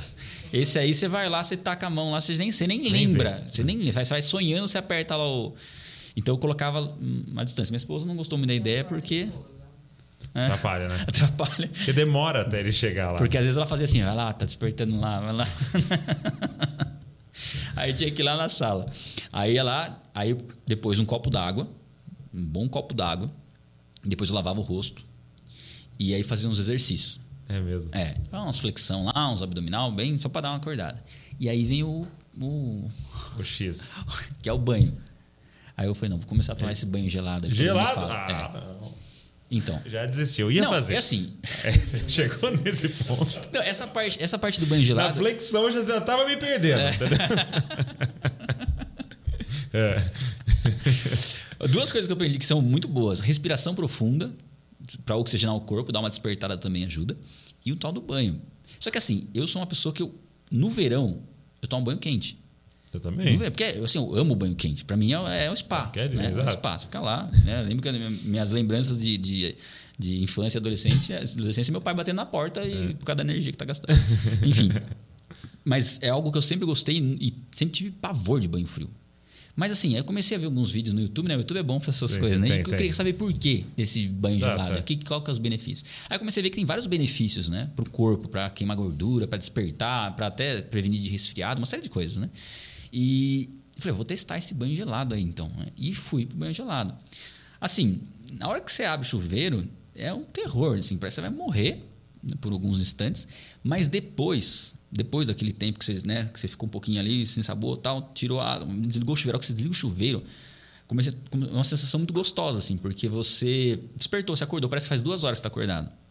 Então isso começou a fazer uma diferença muito grande na minha oração. Porque eu ia para a oração depois do banho. Uhum. Então, sabe quando eu ia para a oração acordado, esperto, assim, né? E fluía muito mais. Das outras vezes eu queria dormir, porque eu estava com sono. Uhum. Né? Teve um dia até que eu falei assim: não, vou tomar um banho quente para ver se. Eu conseguia deixar o, o olho aberto na, na, transmissão. Mas assim, começou a fazer muita diferença para mim é, esse desafio. Não é algo fácil, né? Porque você vai ter que encarar uma água gelada ali. É um desconforto muito grande, mas faz você sair da zona de conforto. Então, assim, faz um ano, mais de um ano já quase, Deixa eu ver. É, mais um ano já que eu tomo esse banho gelado. Falei algumas vezes, né? Uhum. Confesso. Mas eu não falei no inverno. É? É, isso foi muito importante para mim. Falei algumas vezes ali, de maio até novembro. Não, recentemente, né, eu dei umas falhadinhas ali. Mas hoje eu tomei. No inverno? Hoje eu tomei. No inverno, é assim, eu pensei, no inverno é o maior desafio. Eu falei, não, agora no inverno é que eu tenho que fazer mesmo. Então teve dias que estava 5 graus, né? Eu fui pro banho. Só que para mim, teve um dia que quase congelou minha cabeça. Tudo bem. Mas fora esse dia, assim, teve alguns dias que a sensação não era, não era tão ruim, às vezes até semelhante ao, ao verão, porque no verão seu corpo está mais quente e a água vem gelada, o choque é maior. No inverno você já está com o corpo meio gelado, assim, né? Você tá só, se você fez o exercício, está aquecido internamente, mas assim a sensação está de frio. Então a água não fazia tanta diferença ali, mas para o restante do dia, para as atividades da manhã, começou a fazer muita diferença na qualidade da oração, até para fazer a transmissão ao vivo ali e tal. Aí tem dia que eu vou transmitir, né? pessoal né, já vê o cabelinho, a pontinha do cabelinho e fala: assim, hoje eu não tomei banho, porque Pô, senão o cabelo banho, não ia estar tá assim. banho gelado ali, não. É. E até o dia, que eu, o dia que eu tomei um banho quente, o pessoal percebeu que eu estava falando mole. tava enrolando para falar. Então, foi algumas coisas que eu comecei a, a fazer na, de manhã que me né, deram essa função de, de, fazer algo que eu não conseguia, que é acordar Sim. cedo. E o compromisso, né? A partir do momento que eu comecei a gravar esse conteúdo para transmitir, aí já não era só mais eu ali. Eu, se eu não, né? isso, é, isso, é, um grande segredo para mudanças, Sim. né? A gente está aqui no início do ano e muitas pessoas querem viver mudanças, né? E um, do, um dos grandes segredos de mudança é se comprometer com um grupo, né? Uhum. É você se comprometer Sim. com um grupo, porque muitas vezes você faz, você toma aquela decisão sozinho ali, ó.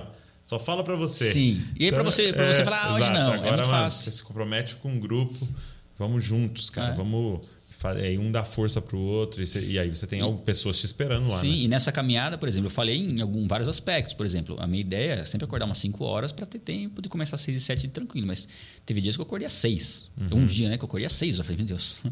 Então, assim, eu falei alguns dias, né, nas orações, alguns dias no, no banho gelado, alguns dias em outras coisas, mas eu não falei no compromisso. Muito bom. Então, sempre consegui estar ali no compromisso. Então, você coloca vários, vários, é, vários fatores ali e eles vão te motivar a você dar continuidade. Então, eu sabia que, por exemplo, uma pessoa que está acompanhando 6 e 7, às vezes ela pode falar, não, hoje, hoje eu vou assistir a gravação. E eu não podia assistir a gravação. Né? Tinha que transmitir. Então, é, foi pela e, e quantas de pessoas mesmo. geralmente estão assim? No, a gente está ao vivo. Uh, por volta de mil pessoas ao vivo. Ao vivo, mil é, pessoas. Pessoas. Incrível, cara. É. Tem uma oscilação muito grande. Assim, sim, a gente percebeu sim. que a galera começa empolgada tal, daqui a pouco vai. É. Né? A gente fez também é, comentando a Bíblia também, e aí a gente colocava até a câmera em cima uhum. para comentar, né? Então a gente tem a Bíblia comentada, e aí eu fiz Marcos, Mateus, João e Atos, já fiz, né? E exatamente isso. Eu lembro, a maioria, sim, no primeiro dia, te anuncia, não, vamos começar, vamos uhum. ler Mateus junto. Sim, tal. sim. No primeiro dia, cara, 5 mil pessoas ao vivo. Aí vai caindo, vai caindo. É. Geralmente termina realmente umas mil. É, assim, a gente termina. chegou a ter 2.500 em Provérbios 1. Uhum. Acho que foi o, o maior número de pessoas ao vivo ali. Uhum. E aí vai passando o tempo, a galera vai dando uma, é. uma diminuída, assim. É, mas é normal. É. É, essa galera vai filtrando, né? Você vai uhum. achando os interessados ali naquele caminho, né? É, porque para você, para você manter uma constância, você tem que sempre se, se renovando, né? Assim, o, renovando o propósito. Porque é natural nosso, de, como ser humano, ir relaxando aos poucos, relaxando aos poucos. E muitas vezes, né, nesse processo, quando nós temos um relacionamento com Deus, buscamos ter esse relacionamento, relacionamento com Deus, nós, Deus nos chama a atenção. Fala, ó, tá na hora de renovar isso aí, de voltar a fazer o que estava fazendo. Porque você vai percebendo a diferença, né? Quando você começa a relaxar um pouquinho no seu devocional, no seu particular com Deus, na sua oração, na sua uhum. leitura bíblica, você percebe que né, tem algo dentro de você que fala, eu quero voltar a fazer aquilo, eu quero voltar. E nós sempre temos essa oportunidade, não falando, vou começar de novo. Né? E as pessoas costumam fazer isso normalmente em virada de ano, né? Sim. Né? Começou o ano, vou fazer agora. Só que, assim, quando você começa algo, eu até falo assim, que se você começar algo numa sexta-feira, significa que você realmente está decidido. Exato. Porque você não vai falar, ah, segunda-feira eu começo. Não, é hoje que eu tenho que começar, então eu vou começar hoje com, né, a fazer isso. Se comprometer Porque com é outras pessoas. pessoas. tudo muito virtual, né? 31 de dezembro, dia 1 de janeiro, é uma coisa virtual, não, não, mudou nada. Uhum. Assim como 28 de agosto para 29 é. de agosto, 31 para 1 é a mesma Exatamente. coisa, né? É, realmente fica marcos, né? Mas é, é, tipo, é, é, tomar uma decisão, não importa que momento é agora, você entendeu, Sim. você compreendeu, eu acho que você tem que viver essa mudança, né? De é. verdade. E perceber, né? É, eu, eu, creio que um ponto importante é você perceber a diferença que tem feito aquilo que você tem se proposto a, a desenvolver como um hábito. Uhum. Então, quando você começa a ter um relacionamento com Deus, uma disciplina, e percebe que, tendo essa disciplina, você consegue ter um tempo de qualidade com Deus, você já consegue uma instrução para o seu dia ali através da leitura, e você percebe o que isso gera no seu dia, isso te motiva a fazer de novo. Isso gera uma memória também para quando você não estiver fazendo, você fala, preciso fazer, porque lembra uhum. quando eu fazia, que era assim, assim, assado, como eu me sentia? E isso te leva de novo a fazer. Então é muito legal você ter essas experiências e você perceber a ação de Deus nesse sentido, porque mostra primeiro que você está fazendo algo que é essencial. Uhum. Eu costumo falar no 6 e 7, ó, vocês que estão aqui estão fazendo o que é de mais importante que você pode fazer no seu dia está separando um tempo para você orar, né? eu falo, hora antes de começar aqui, tá? Hora, depois faz a sua leitura né? e participa com a gente. Então você está fazendo uma oração, você está tendo um relacionamento com Deus, você está lendo a palavra dele, tendo uma direção para o seu dia. Ou seja, o que é mais importante do que isso? Não tem. Então quando você começa a ter consciência disso e perceber que isso é, te, dá, te dá uma direção para o seu dia, né? E, e, Deus ministra de maneira poderosa nas nossas vidas, só você lendo a palavra, não precisamos nem comentar em cima, a gente comenta né? para trazer um, um esclarecimento, de repente, de, algum, de algumas questões, mas só, só de ler o texto bíblico, estar tá prestando atenção nele, você já vai ter uma direção para o seu dia e aquilo vai te proporcionar uma experiência e uma sensação diferente. E isso vai gerando uma memória que nos leva a querer isso novamente, a querer voltar a isso. Então a gente percebe que muitas pessoas falam: oh, fazia tempo que eu não, não acompanhava, agora eu voltei. Uhum, e a pessoa está uhum. sempre, tá sempre nesse ciclo, voltando, porque ela sabe que isso é importante. Né? Isso vai gerando algo dentro dela. E Deus é que vai nos capacitando. Né? Eu, sinceramente, não imaginava que eu ia conseguir fazer todos esses dias na sequência. Porque tem, tem dias que eu né, coloco o celular lá, esqueço de colocar o celular longe, está perto, eu desligo, mas Chega um pouquinho antes, eu acordo, eu falo, não olha no relógio, não. É. Dá uma levantada, tem que fazer. Então não teve nenhum dia até hoje que eu acordei depois das 6 e 7, né? Bom, o máximo que a gente acreditou foi às 6. Mas às vezes, tem, tem, tem uma vez que eu, eu, eu transmiti o 6 e 7, né? Aí eu tava com muito sono, tinha dormido, dormido tarde. Aí já preparei a, a capinha para o dia seguinte e tal, e fui deitar de novo. Acordei e falei, meu Deus, não, 6 e 7 não fiz, eu tinha feito já. Cara, uma vez que eu tava feito. fazendo. Eu acho que era Matheus, sei lá, ou Lucas, é, lá em casa. Era meio tava na pandemia, tava lockdown. Aí eu montei no meu escritório, beleza. Aí é, liguei o YouTube aqui assim, né? E eu fazendo e falando e tal. E meus filhos lá fora fazendo mó barulho, mó bagunça. e aí que eu fiz? Eu mutei, entendeu? Mutei a live aqui, abri a porta e falei, ô oh, gente, pô, eu tô, tô gravando aqui. Nem eu, de boa, mutei. Aí eu voltei e desmutei. Quando eu olhei, cara, o Instagram também tava ao vivo. tá. E a galera ouviu, tá ligado? Eu dando mó bronca. Mas é. Normal, normal. normal. Aí, aí as pessoas na, no YouTube ficavam assim. É, é, ficou mudo. É, sumiu, sumiu a voz. Aí alguém entrou lá, não, gente, ele só tava dando uma bronca nos filhos. Alguém do Instagram foi lá avisar o pessoal. Não, ao vivo tem disso, né? Ao vivo não tem como. Até... É muito bom, cara. É. muito bom ao vivo. A dinâmica do ao vivo é muito gostosa, é. eu gosto. É. Eu fiz todas as vezes 10 da noite. É. é não consegui fazer. É. Eu ia fazer das 10 às 11 da noite. Não, horário bom. Eu, aí eu assisti às 10 da noite, eu fico um pouco tarde para dormir, para é, acordar para 6 e 7. Da né? sua rotina, né? E, e, assim, quais são projetos, sonhos assim, que você tem para o futuro? O que, que você gostaria de fazer? Assim? Se tem alguma coisa que daria para você compartilhar? Sim, sim. Bom, a gente, é, desde o começo do, do Ministério, né, a gente tem, sempre, sempre tem essa questão né, do, do propósito. Qual que é o propósito? Né? Qual, qual que é a direção que Deus quer para o Ministério? Eu lembro que no começo, logo quando a gente decidiu o estilo de vídeo, o propósito era trazer o ensinamento dos temas fundamentais. Tá. Porque os temas fundamentais eles vão, eles vão permitir dois, dois aspectos bem importantes. O primeiro deles é não ser enganado. É você estar tá convicto da sua fé e você não ser confundido quando você ouve algo contrário. Por quê? Porque você tem um fundamento. Você tem um fundamento, você consegue avaliar aquela informação. E o outro é você não ensinar nada errado. Porque era um temor que eu tinha Entendi. de falar de um assunto e falar algo que não era bíblico. Então, assim, tinha que trabalhar bem o texto ali, falando, isso aqui eu não posso falar dessa forma. Não. Então, isso ajudou muito a lapidar o conteúdo para não falar nada antibíblico e sempre permanecendo nesses temas fundamentais. Porque quando a gente entende quem, é, quem, é, quem Deus é, quem é Jesus, a dupla natureza de Cristo, quem é o Espírito Santo, o que é santidade, quando você tem esses temas bem consolidados, cara, você está protegido de heresias, né? De, uhum. de repente, para um caminho que você não. Então, o foco sempre foi esse. Então, eu creio que a direção que Deus tem para nós, né, no, no, ministério, é sempre seguir esse objetivo, mas de outras formas também. Uma delas que agora a gente está começando, né? O primeiro é, é o livro. Uhum. É o livro que a gente está lançando. Fala um pouco, então você vai.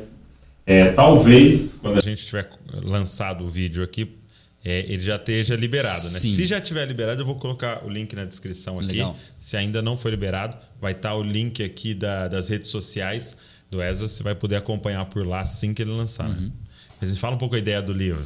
Então, a ideia do livro, eu, eu lembro que quando eu estava gravando, acho que estava para o décimo, décimo segundo é, vídeo do canal, eu comecei a perceber que como os vídeos exigiam um roteiro, esse roteiro poderia de repente virar um livro. Uhum. Falei, poxa, poderia ter um livro com os temas fundamentais das escrituras que iam né, ser um conteúdo assim que ia ter um alcance maior. Né? Porque a escrita é ainda é o meio de comunicação mais acessível né, do mundo. Não é à toa que a Bíblia é escrita. Né? Então, a ideia do livro sempre foi algo que me motivou muito a trabalhar na qualidade do conteúdo e, assim, de ter toda a base bíblica necessária para para fundamentar aquele assunto e um dia isso se transformar num livro. Só que a minha ideia era assim, vou fazer um livro com 30 temas. Eu ficava meio que nessa de querer construir 30 temas, mas eu nunca chegava nesses 30 uhum. temas. Falei, não, aí comecei a perceber que de repente valia a pena eu, pegar um, um, uma, uma temática específica e fazer um, um, livro mais objetivo, mais direto, de um tema essencial, né, que todo mundo precisa conhecer. E, assim, de todos os temas né, que, que eu trabalho no canal, o que mais assim mexe comigo é, é a salvação uhum. e a eternidade. Uhum. Né? Imaginar como vai ser a eternidade e saber né, do, da necessidade de, de sermos é, salvos, né, de, de, do que Jesus fez por nós. Então a temática do livro foi com esse sentido, né? de qual, inclusive o, o, título do livro é depois do fim. Depois do né? fim. O que acontece após a morte, que era um dos meus maiores questionamentos antes de conhecer a Bíblia. Uhum. Né? O que acontece, né? Como chegar lá, o que, que vai acontecer? Como vai ser o juízo? Que, que, o que, que, né, me, garante a salvação? É, o que, que uma pessoa precisa fazer para ter a salvação? Né? E aí é, eu trabalhei os temas do, dos vídeos do canal, reescrevemos alguns temas e aí a gente coloca o problema do mal, trabalhamos a existência do diabo, qual é a ação dele, quais são as estratégias do diabo, o porquê, né? Ele faz o que ele faz. Sobre a existência do inferno, que é um tema assim bem difícil de lidar, uhum. que é uma realidade que muitas vezes as pessoas evitam até se aprofundar no assunto por achar o inferno incompreensível. O plano de salvação, né, o que Deus fez para que nós pudéssemos ficar longe do inferno. E uma questão bem importante também que muitos é, se perguntam é se é possível perder a salvação, se essa salvação que nós temos ela é algo consolidado já ou se eventualmente nós podemos perdê-la e o que nos aguarda na eternidade. Então, o, esses são os temas do, do, livro. É... Vai ser um livro ótimo, então, para um discipulado, né? Sim, sim. A ideia, assim, é seguir um pouco essa linha do canal, porque ela pega tanto a pessoa que não sabe nada uhum. a respeito do assunto, que quer conhecer a verdade e o respaldo bíblico sobre esse tema, com uma pessoa que já conhece, mas quer se aprofundar nos assuntos né, desses temas, entender um pouquinho como que o inferno é, prova que Deus é amor, por exemplo, né? como que a existência de um lugar uhum. de sofrimento, é, na verdade, aponta para o amor de Deus. Saber em relação à salvação, né? o que, que é preciso ser feito para ser salvo, que da nossa parte, se é necessário ser feita alguma coisa, é, em relação à, à, própria ação do diabo, que muitos têm dúvidas né, do que o diabo pode fazer, do que não pode fazer, qual é a estratégia que ele usa. Até a questão do mal, que acaba sendo um, um dos grandes problemas para a pessoa crer na, em Deus. Se Deus existe, por que, que, né, por que, que o mal está aí? Né? Por que, que o mal uhum. acontece?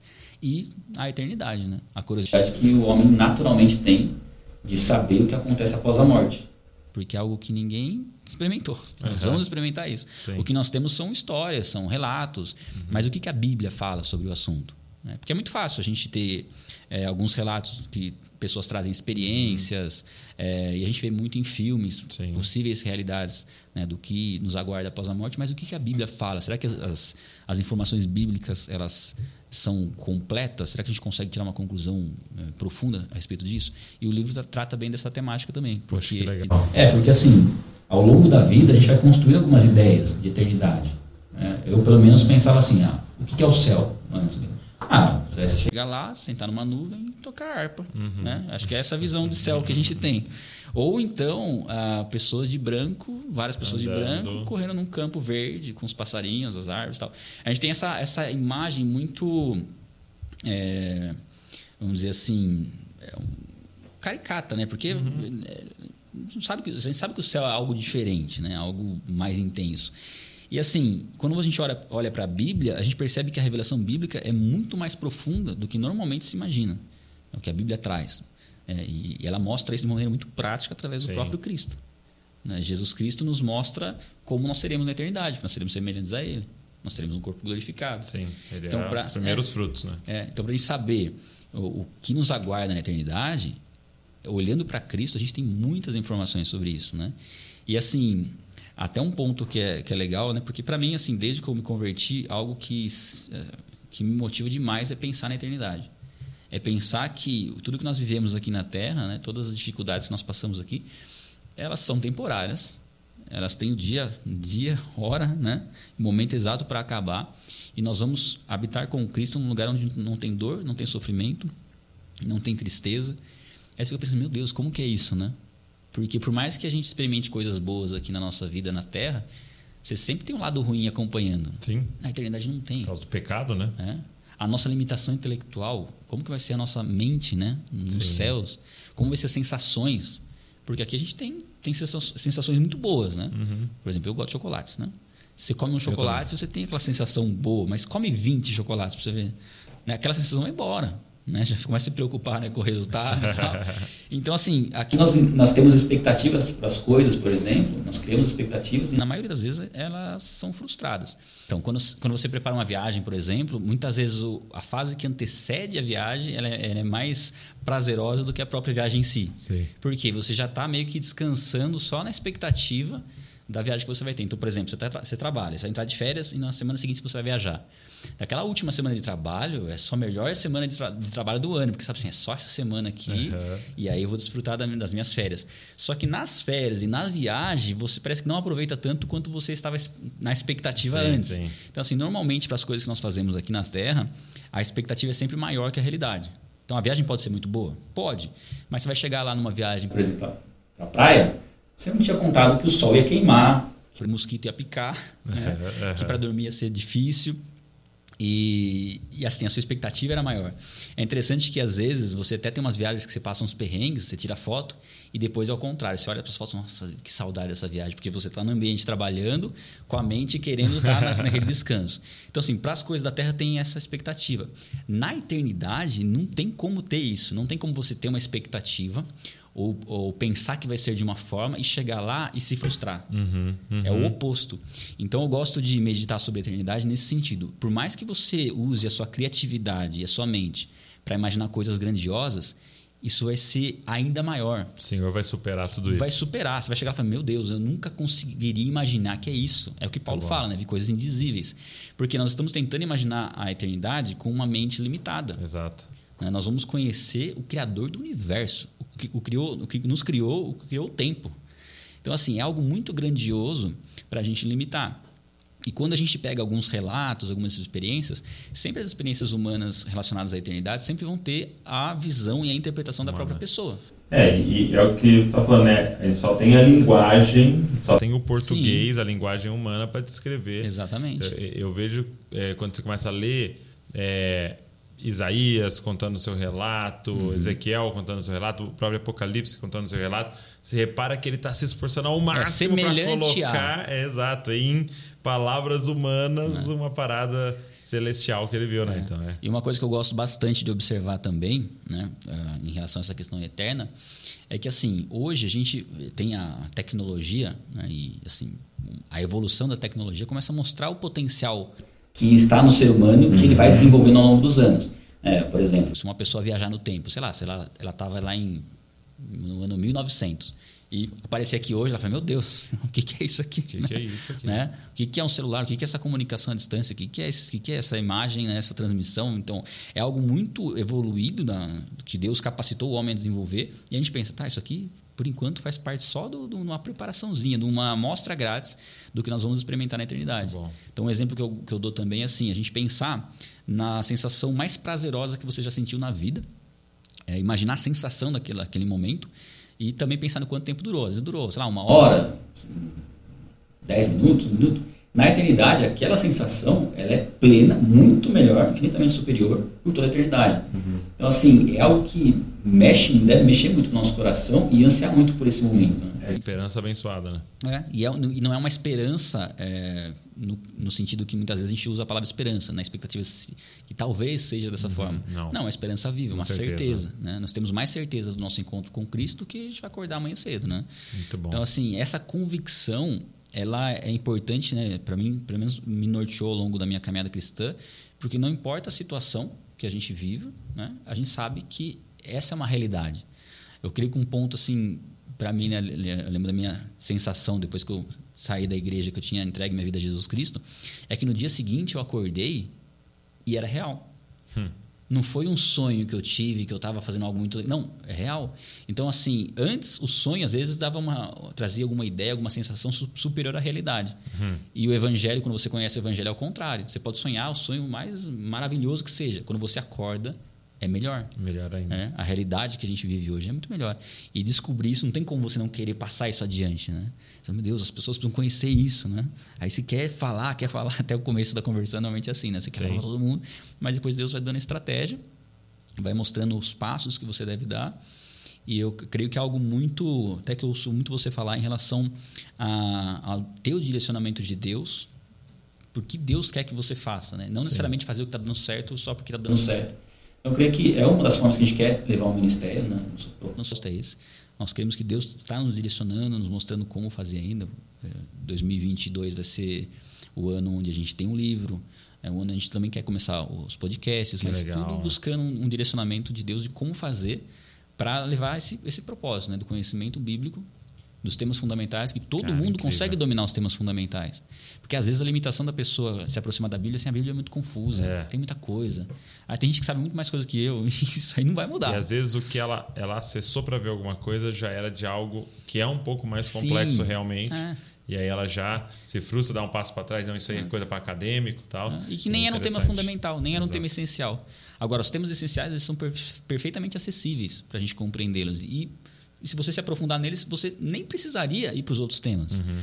Né? E assim, uma das coisas que muitos perguntam, né, até o meu pastor, né, logo que eu comecei a, a congregar na, na, na igreja, né, no Bola de Neve, em Jundiaí, uma das perguntas que ele fez para mim foi assim: "E como que você se lidar com essa teologia? Assim, isso aí não te confunde muito e tal? E, e eu achei interessante a pergunta dele, porque normalmente é o que a gente vê é assim: a pessoa ela vai para a teologia, ela se torna uma pessoa muito legalista, né? uma pessoa muito que já começa a ver erro em muitas coisas. E eu entendi que assim o, o fundamental da teologia é para que você conheça a Deus, né? e desenvolver um relacionamento com Ele e se proteja de ser enganado. E não necessariamente para você ficar apontando erro, encontrando né, problemas na, na teologia. Porque você se protegendo e sabendo ensinar como as pessoas se protegem também, está feito o papel que precisa ser feito. Então, por exemplo, uma das coisas que eu sempre costumo fazer, que às vezes entra em conflito, né? Quando a gente dá aula na, na escola dominical, às vezes você comenta, aí um aluno fala assim, "É, o pastor falou isso aqui lá na- no púlpito e tal.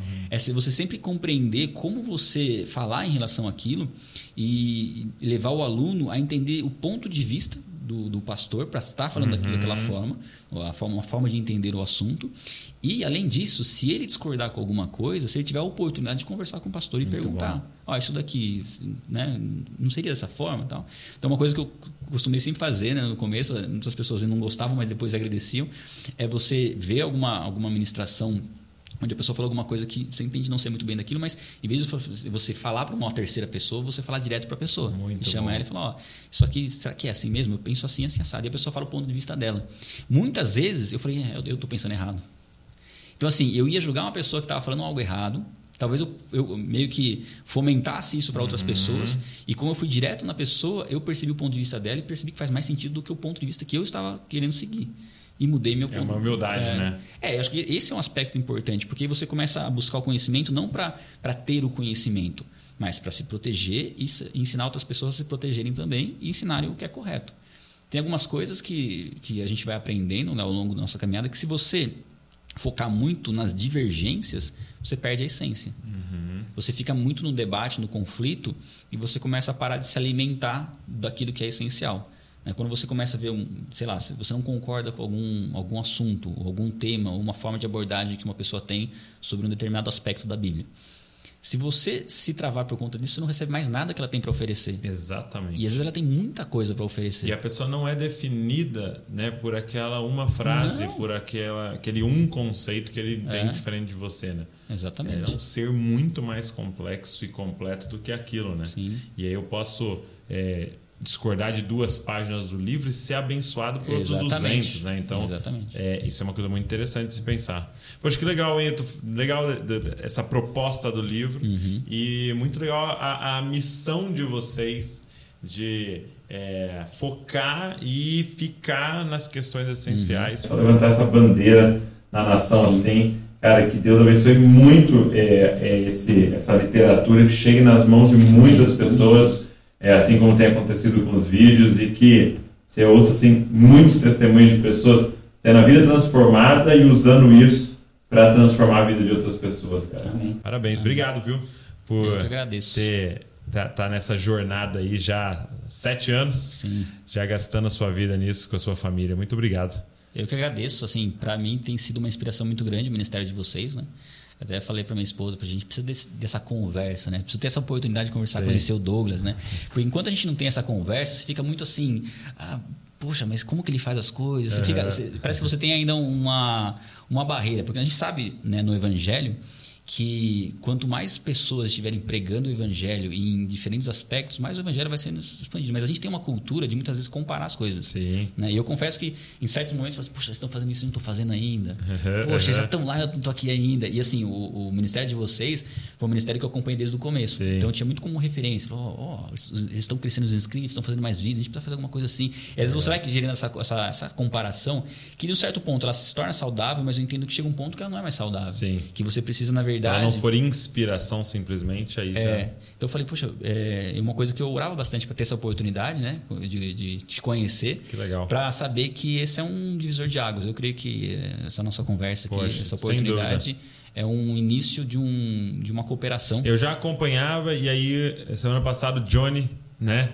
Que faz o, O quadro Johnny. Divinamente, falou: Cara, é, vou te mandar aqui, ó. Eu tenho o contato do Esdras, fala com ele e tal. Foi muito legal. Não, pra mim foi muito E, legal. poxa, Eu até eu acho comentei que era o com- tempo de Deus. É, até comentei com você, né? Eu, eu, eu sonho bastante. Então, assim, eu tenho algumas. algumas é, eu, eu, lembro assim, é difícil eu ter uma noite que eu não sonho. né? Então, para eu saber que se é um sonho direcionando em alguma coisa, é muito difícil. Né? A gente tem sempre ter um cuidado em relação a, a- ao propósito dos sonhos. Mas eu já tinha sonhado um, um dia, conversando, sentado com você à mesa. Eu falei, um dia isso, isso vai acontecer, né? E né, aconteceu. Glória a Deus. E eu creio que isso seja um, algo muito importante para a gente perceber como a unidade da igreja vai fazer a diferença. né? Como nós temos assim inúmeras pessoas levantadas por Deus, como o ministério de vocês, que vai alcançar as pessoas que Deus né, trouxe para vocês e vai dar a criatividade necessária para o tempo que nós estamos vivendo. né? E aí, conforme a gente for caminhando, eu creio que a gente vai poder eh, somar muito, né? seja em oração, Amém. no que for. Vocês podem contar com É, a e gente. esse é o propósito dessa mesa. É a proposta dessa mesa do podcast é de unidade. Muito legal. Muito bom. Obrigado, meu amigo. Glória a Deus. Uma Obrigado, Douglas. honra. Obrigado você que acompanhou a gente até aqui, que ouviu, que assistiu. E eu vou deixar então todas as redes sociais aqui do Ezra. Se você ainda não acompanha, cara, vai, tem muito vídeo aí para você acompanhar agora. Comentário bíblico dia após dia. Participa das lives. Vou deixar tudo aqui. Se o livro já tiver saído agora, nessa época que você está assistindo, também o link vai estar na descrição aqui. Deus abençoe você e não se esqueça, você é uma cópia de Jesus. Valeu.